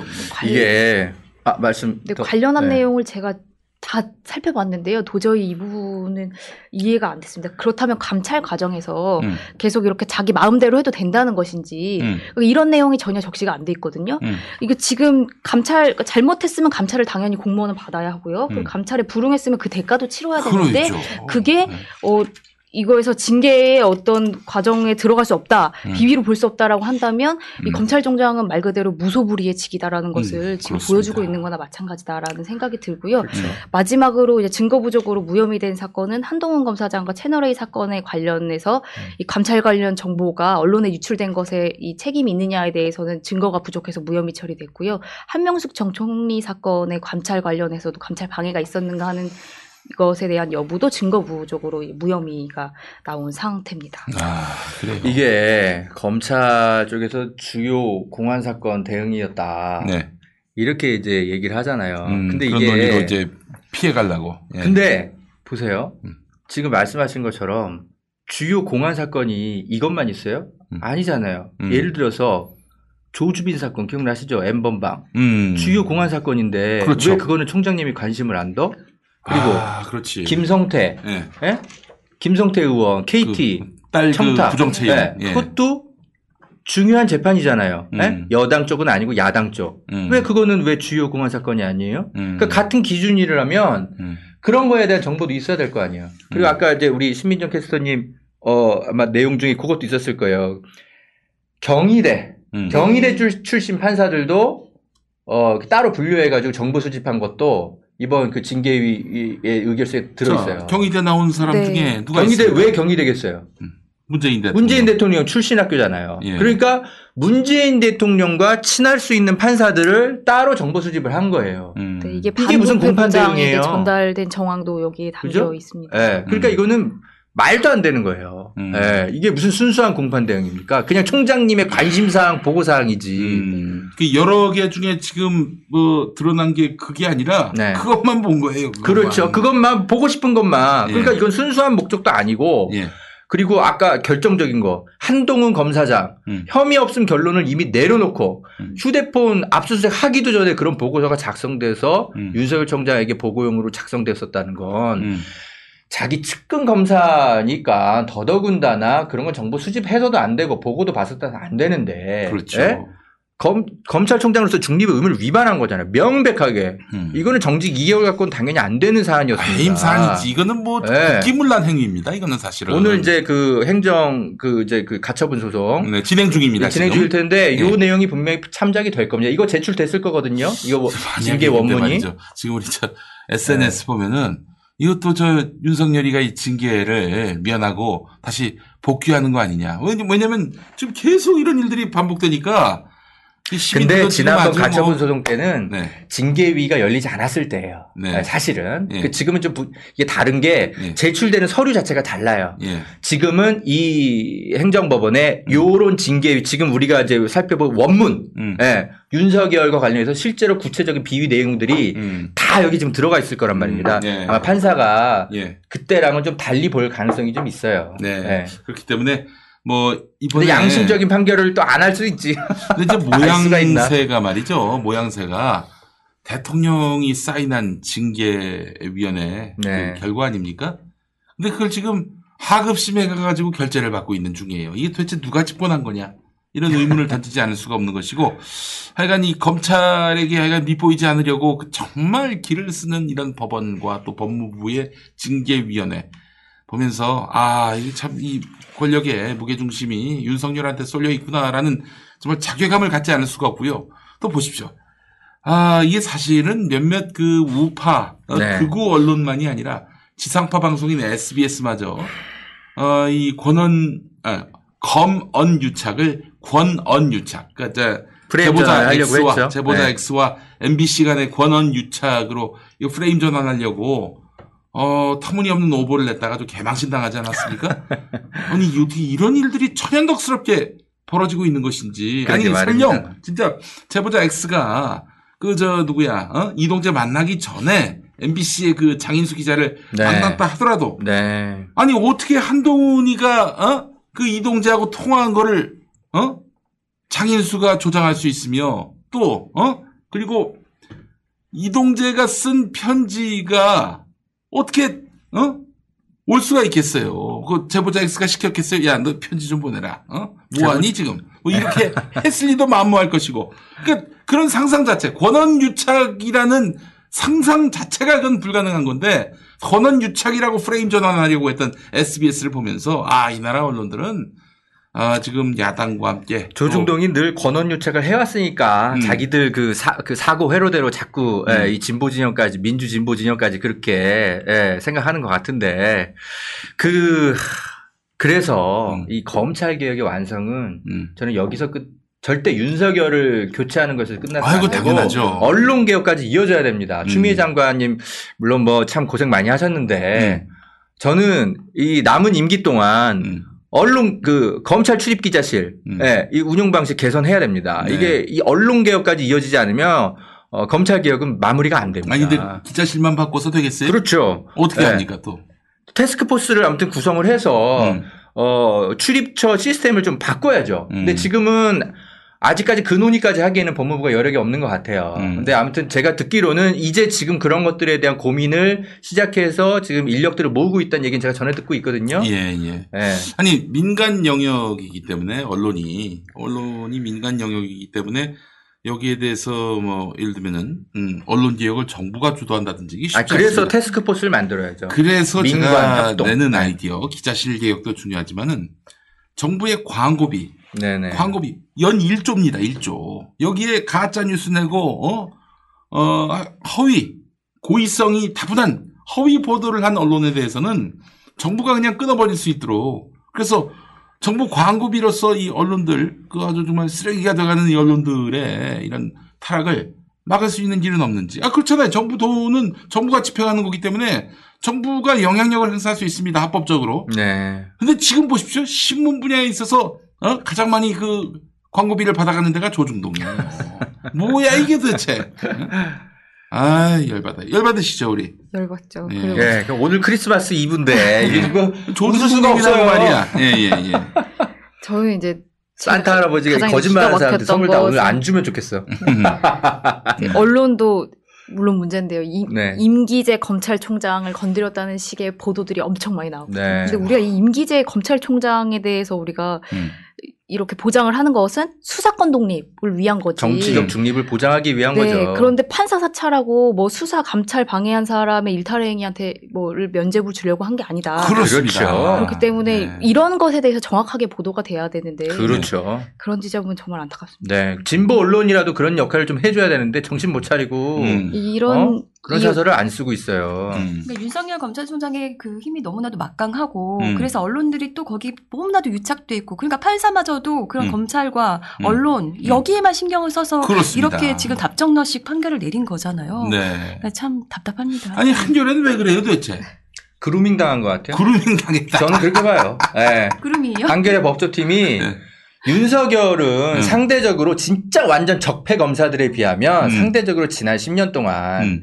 한겨레 법조팀 같은 곳에서 볼 때는 양질의 검사였던 거예요. 그러니까 친하게 지내다 보니까 아. 어 그러니까 저 좀 조심스럽습니다. 주진우 기자도 그렇고 음. 예? 한겨레 법조팀도 그렇고 윤석열 이런 패밀리들과 굉장히 오랫동안 친하게 지낸 거예요. 음. 저는 그루밍 당한 것 같아요. 그러니까 어느 순간 마비된 거죠. 그루밍 하면 또 제가 아 또 그루밍 전문가. 어쩌다 보니 전문가가 그루밍, 됐는데 그루밍 전문 기자. 네. 사실 정말 네. 확실하게 적폐다 하는 사람들보다 음. 괜히 본인이 좀 개혁적인 네. 음. 척, 의로운 척 그렇지. 하면서 거기 분탕질 치는 사람들이 어. 거, 그게 정말 위험한 겁니다. 예. 그걸 직시하셔야 됩니다. 그래서 기자는 늘 네. 거리두기를 해야 돼요. 제가 김용민 이사장님과. 늘 거리두기 하는 것처럼 예. 이렇게 떨어져 앉았잖아요. 예. 뭐 그런 걸 놓치면 안 됩니다. 주진우 기자나 뭐 이 윤석열 검찰총장이 그동안 해온 것들 때문에 뭐, 뭐 이런 사건들은 그동 뭐 그동안보단 낫다 뭐 이렇게 얘기하는 것은 결국에는 목적 이 수단을 정당화할 음. 수 있다라는 그렇죠. 얘기거든요. 네, 네. 근데 이런 어떤 역사적으로 엄청 큰 의미가 있는 사건들이 물론 무오류일 수는 없습니다. 그 음. 과정에서 분명히 오류가 있을 수도 있지만 이건 나중에 후대가 판단하는 거고요. 음. 자기들 스스로 목적이 수단을 증, 뭐, 정당화하는 그런 식의 이- 이런 오류들은 반드시 바로 잡아줘야 그렇죠. 된다. 네, 기자들은 그래서 누구랑 친하게 지내는 건 좋지만 음. 어느 순간부턴 내가 이 친하게 지내도 되는 것에 대한 경계심을 계속 가지고 가야 돼요. 음. 거리두기를 해야 된단 말입니다. 네. 네, 그런 것을 어느 순간 망각해 버린 거죠. 어, 내가 알고 있기로는 좋은 검사인데, 아, 이거 너무 억울한 일 당하는 건데, 음. 그렇게만 이제 빠져버린 거죠. 음, 그래요. 자, 우리 권지현 센터장님 어떤 이야기 해볼까요? 네, 그 어제 KDI가 그 재난지원금 관련해서 이 효과가 얼마나 됐는지 1차 어. 재난지원금 그 효과가 없다 이렇게 결론 내렸어요. 효과가 없다는 아니었어요. 효과가 어. 없다는 아니었는데 언론 네. 보도가 마치 그렇게 다 쏟아져 나왔어요. 어, 근데 제가. 좀 면밀히 좀 분석을 해봤는데요. 음. 일단 언론 보도가 어떻게 나왔는지부터 좀 보겠습니다. 음. 뭐 조선비즈는 KDI 1차 재난지원금 소비효과 4조 원, 음. 예산 30% 수준, 소비 늘었지만 약발은 한 달, 뭐 이런 음. 식으로 냈고요. 중앙일보 KDI 재난지원금 받아 30%만 소비, 동아일보 KDI 진- 재난지원금 30% 정도로 소비만 이어져 다 이런 식으로 음. 이데일리는 홍남기가 옳았다, 뭐 이런 예, 그 제목을 내기도 했고요. 아? 서울신문은 14조 뿌린 1차 재난지원금 음. 소비에 4조 원 썼다 이런 식으로 그 소 그 효과가 굉장히 미미했다. 아니 홍남기가 옳았다면은 냈습니다. 2차 홍남기 마음대로 했던 2차가 어? 훨씬 효과가 있었다. 그것까지 나와줘야 되는 거 아닙니까? 네, 그렇죠. 그 제가 음. 일단은 요 KDI 연구 보고서에 어떤 내용이 실렸는지를 좀 굉장히 좀 구체적으로 뜯어봤어요. 네. 사실 저도 경제는 잘 모르지만 아, 경제를 잘 모르는. 제가 보기에도 네. 이거는 좀 이걸 어떻게 이런 식으로만 기사가 나오는지가 되게 신기했는데요. 음. 일단은 이 월별 카드 소비 정보를 이용해서 매출 변화를 살펴봤더니 음. 코로나19가 빠르게 확산되던 2월 말 매출은 작년에 비해서 약 12% 줄었는데 음. 이 재난지원금이 지급된 후에 매출을 보니까 예를 들어서 뭐 의류 잡화 같은 경우는 11.2% 정도, 뭐 음. 가구 같은 경우는 19.9% 정도 이렇게 큰 폭으로 상승했고 음. 다만 대면 접촉이 요구되는 뭐 여행이라든지 음. 사우나라든지 사실 이런 거 굉장히 위험하잖아요. 당연하잖아요. 그렇죠. 예, 위험한 예, 건. 예. 그러니까 이런 데들은 매출이 이제 크게 감소했고 음. 그런데 재난지원금 지급 이후에는 전년 동기 매출 수준이라는 거예요. 어. 그럼 확실히 이 재난지원금, 1차 재난지원금이 효과가 있었다는 거예요. 있었다는 거지 네. 지난해와 같았, 같았 다면은 그런데 네? 중요한 거는 KDI는 이 부분을 봤어요. 음. 이게 재난지원금이 이 재난 매출이 증가한 게 재난지원금의 영향이었는지 음. 혹은 코로나19 확산세가 꺾여서인지를 알아보기 위해서 음. 이 재, 지원금이 지급되지 않았을 경우를 가정해서 분 석해봤다는 거예요. 음. 근데 이건 개인적인 좀 사견일 수 있지만 음. 5월에 음. 굉장히 우리 불안했습니다. 뭐 음. 이태원발 코로나도 그렇죠. 터졌었고요. 예, 네, 예. 불안감은 사실 그렇게 식지 않았던 어떤 그런 지점은 좀 있었던 것 같은데 어쨌든 KDI가 이걸 봤다고 하니까요. 음. 이걸 좀 봤는데 보니까 어 뭐 소비 심리가 그 이렇게 한 이유는 특히 진급 재난지원금 시, 기- 그 지급 시기에 어쨌든 코로나 뭐 19가 약 그 확산세가 약화돼서 소비 음. 심리가 회복되고 음. 이연 소비가 발생할 수 있으며 막 이런 식으로 좀 어려운 말을 해놨는데 쉽게 말해서 이게 뭐냐면 사람들이 이렇게 재난지원금 받아서 좀 빚 갚는 데 썼을 수도 있고 뭐 이러니까 더 면밀하게 정말 음. 얼마나 정말 이 내수 경기에 좀 활성이 됐는지를 알아봤다 뭐 이런 음. 얘기인 것 같아요. 네. 그런데 어 이렇게 해서 했어도 지금 긴급 재난 지급으로 증가한 카드 매출액이 4조 원이라는 거예요. 음. 그런데 이제 언론들은 정말 천편일률적으로 14조 원 투입했는데 이에 음. 비해서 지금 한 4조 원밖에 지금 카드 매출액 안 나타났고 음. 뭐30% 안팎으로 이렇게 오른 거 아니냐 음. 이것밖에 지금 미미한 거 아니 이거 이거 이런, 이런 얼마나 미미한 어떻게 나와야 아니냐. 된다는 거야? 어? 이런 얘기를 하는 거죠. 음. 그런데 사실 이게요, 어, 재난지원금을, 그런데 우리가 여기서 한번 살펴볼 수 있는 게 재난지원금을 1차 때 현금으로 준 게 아니라 이제 카드 포인트 형식으로 지급이 됐잖아요. 음. 그러면 이게 도대체 나머지 70%는 어디에 사용됐을까? 음. 실제로 보니까 사람들이 뭐 이렇게 뭐 그 저소득층 같은 경우는 93.7%가 음. 소비 지출에 다 썼고요. 네. 뭐그 중상층 이- 이상은 음. 이제 뭐 재난지원금으로 받은 걸로 소비를 먼저 하고 뭐 음. 저축을 한다든지 정말 빚 갚는 데 쓴 거예요. 음. 그럼 이거를 이 재난지원금으로 사용한 게 아니라 뭔가 효과가 없는 거냐 이렇게 볼 수는 없는 거죠. 음. 그렇죠. 근데 저는 네. 여기서 한 가지 되게 짚어보고 싶은 게 뭐냐면요. 음. 제가 계속 KDI 연구원과도 통화를 해봤는데 네. 이 연구원은 그래서 선별 지급을 하는 게 옳다는 취지로 이 보고서를 작성된 거는 맞는 것 같아요. 네. 그런데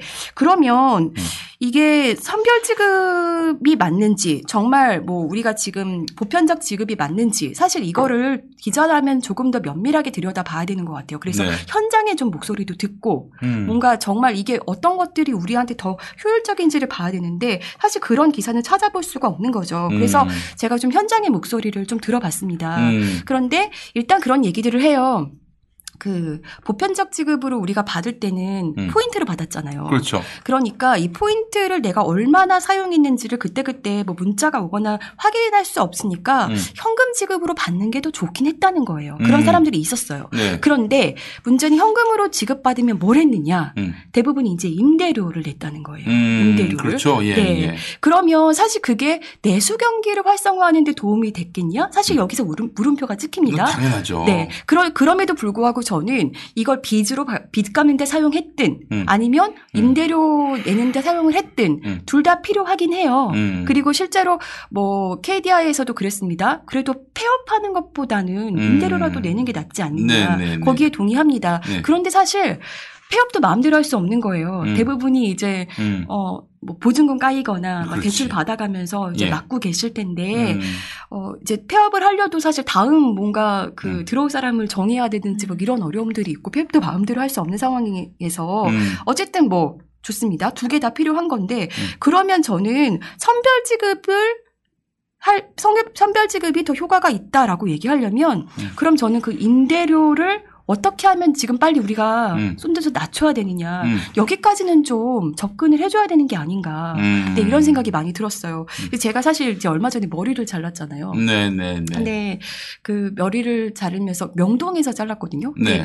제가 명동에 오랜만에 나가기도 했지만 저는 명동 거리가 그렇게 한산한 거를 제 평생에 처음 봤어요. 음. 거의 뭐 밤 시간대나 그렇게 한산했을까요? 그렇게 네. 처음 봤는데 명동에서 그 미용사 분이 그런 얘기를 하시는 거예요. 이 명동 거리에 그 화장품 가게들이 여기 임대료를 다 높여놨대요. 왜냐하면 음, 평소에 그 화장품 가게들이 너무 잘 되다 보니까 음. 그뭐 내가 임대료 좀 더 줄 테니까 뭐 이렇게 나한테 내놔라 뭐 이런 식으로 해서 어. 화장품 가게들이 다 임대료를 높여놔서 음. 이 코로나 때문에 우리가 너무 힘들지만 한 번은 좀 쓴맛을 봐야 된다는 그 분위기도 있다 아하. 이런 얘기를 할 정도라는 거예요. 그러니까 임대료가 어쨌든 여기저기 너무 높아져서 음. 뭐 소상공인들이 계속해서 사실 힘들고 아우상치고 사실 그랬던 거는 하루 이틀이 아니잖아요. 한두 해가 아니고 그러면 뭐 선별 지급을 이렇게 하는 게 더 도움이 된다라고 음. 하면 대부분 소상공인들이 임대료에 썼다는데 그럼 임대료를 좀 낮추던가 상한가 뭐 이런 법안들도 지금 뭐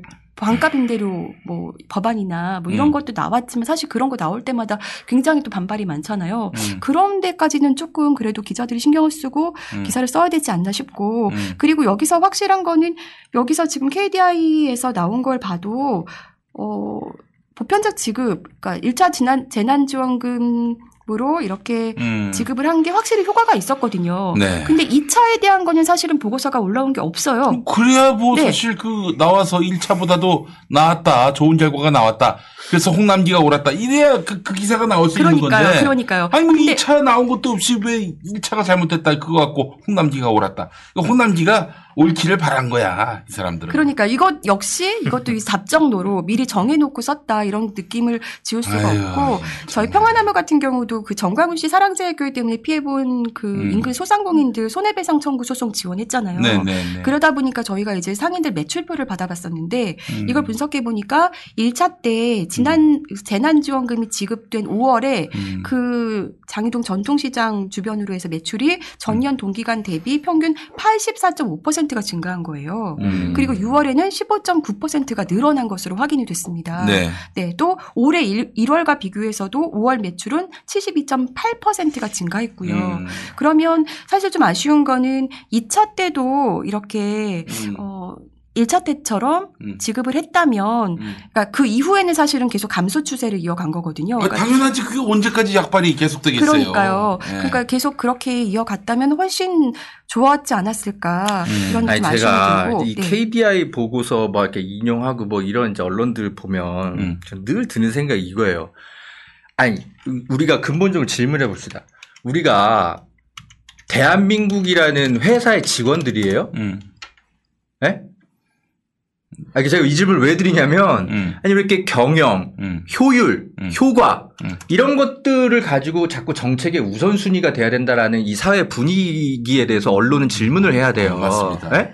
아니 이게 솔직히 뭐 어떤 거에 효과가 있고 뭐가 그거는 사실 전문가들 이제 분석하기 또 다르 나름인 건데 근데 언론은 달라야 된다라는 거죠. 음. 네? 정책의 우선순위 결정하는 데 있어서 KDI가 중심이 돼서도 안 되는 거고 음. 아니 그러면은 홍남기 경제부총리가 그냥 대통령 하지 뭐하러 우리가 대통령을 따로 뽑아 안 음, 그렇습니까? 예. 그러니까 정책을 결정하고 한다라는 건 효율만이 정답은 아니라는 거죠. 그냥 음. 뭐 설사 효율은 떨어지더라도 뭐 그죠 기회균 등의 뭐 여러 가지 뭐 효과라든지 아니 취약계층한테다 돈 그렇죠. 주는 게 무슨 효율이 나겠어요. 그렇죠. 설사 효율이 떠- 떨어지더라도 이 코로나 때문에 국민이 민심이 흉흉하고 그러면 그걸 안정시키기 위해서 또 그냥 지급할 수도 있고 그러면 음. 그렇지. 또 그게 심리적 안정에 따라서 뭐 주식시장이 뛸 수도 있고 뭐 여러 가지 뭐 연결될 수도 있는 거 아닙니까? 음. 그러니까 자꾸 저는 이 언론들이 자꾸 무슨 KDI 보고서 자꾸 이런 거 인용하고 홍남기 뭐, 뭐 옳았냐 틀렸냐 자꾸 이런 거 자꾸 하면서 정책의 우선순위를 자꾸 그런 식으로 몰아가는 것에 대해서 저는 언론이 질문해야 된다고 생각해요. 네. 네. 궁금한 게 정책기관의 보고서들을 살펴보면 도대체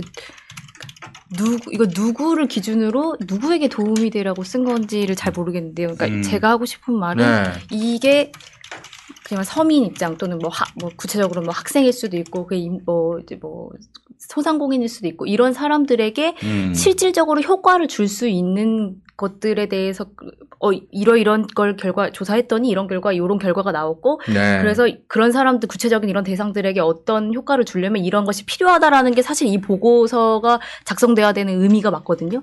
그런데 도대체 이거에 누구를 보라고 음. 그래서 이런 효과와 효율 이런 게 있다라는 게 누구에게 어떤 도움이 되는지까지 연결이 되지 않는 그저 그냥 수치 의미 없는 수치에 불과하다는 거죠. 네. 아니, 그래서 저는 뭐 KDI가 원래 국제 기관이면 그런 거 연구하는 기관이면 그런 거 연구할 수는 있다고 생각하는데 음. 제 문제적인 뭐냐면 언론은 여기에 맹신해서 음. 이거대로 정책을 만들어라 자꾸 이런 식으로 사회 분위기를 만들면 안 된다라는 거죠. 우리는 대한민국 국민이지 음. 우리는 효율과 경영 논리에 따라 살아가는 대한민국 주식회사 직원이 아니잖아요.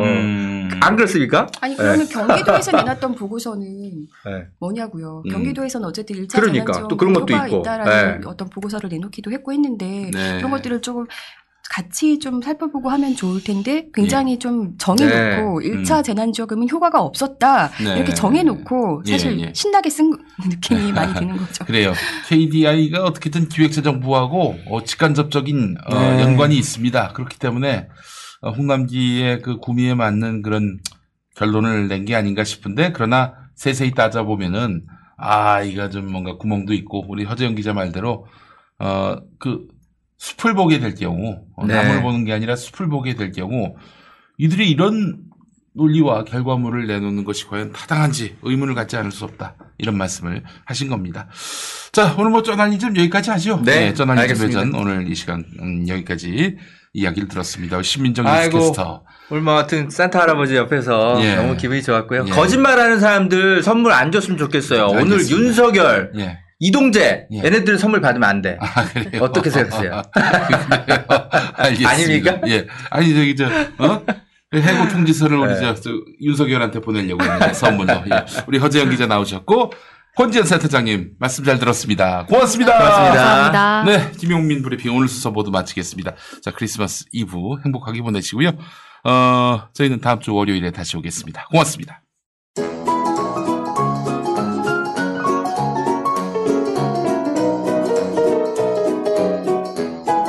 오늘 저녁 8시 반부터는 꼼찰 총장이 라이브로 방송됩니다. 다시 보기 듣기는 이튿날 유튜브와 팟캐스트로 함께 하실 수 있습니다. 변함없이 김용민 TV를 시청해 주시기 바랍니다.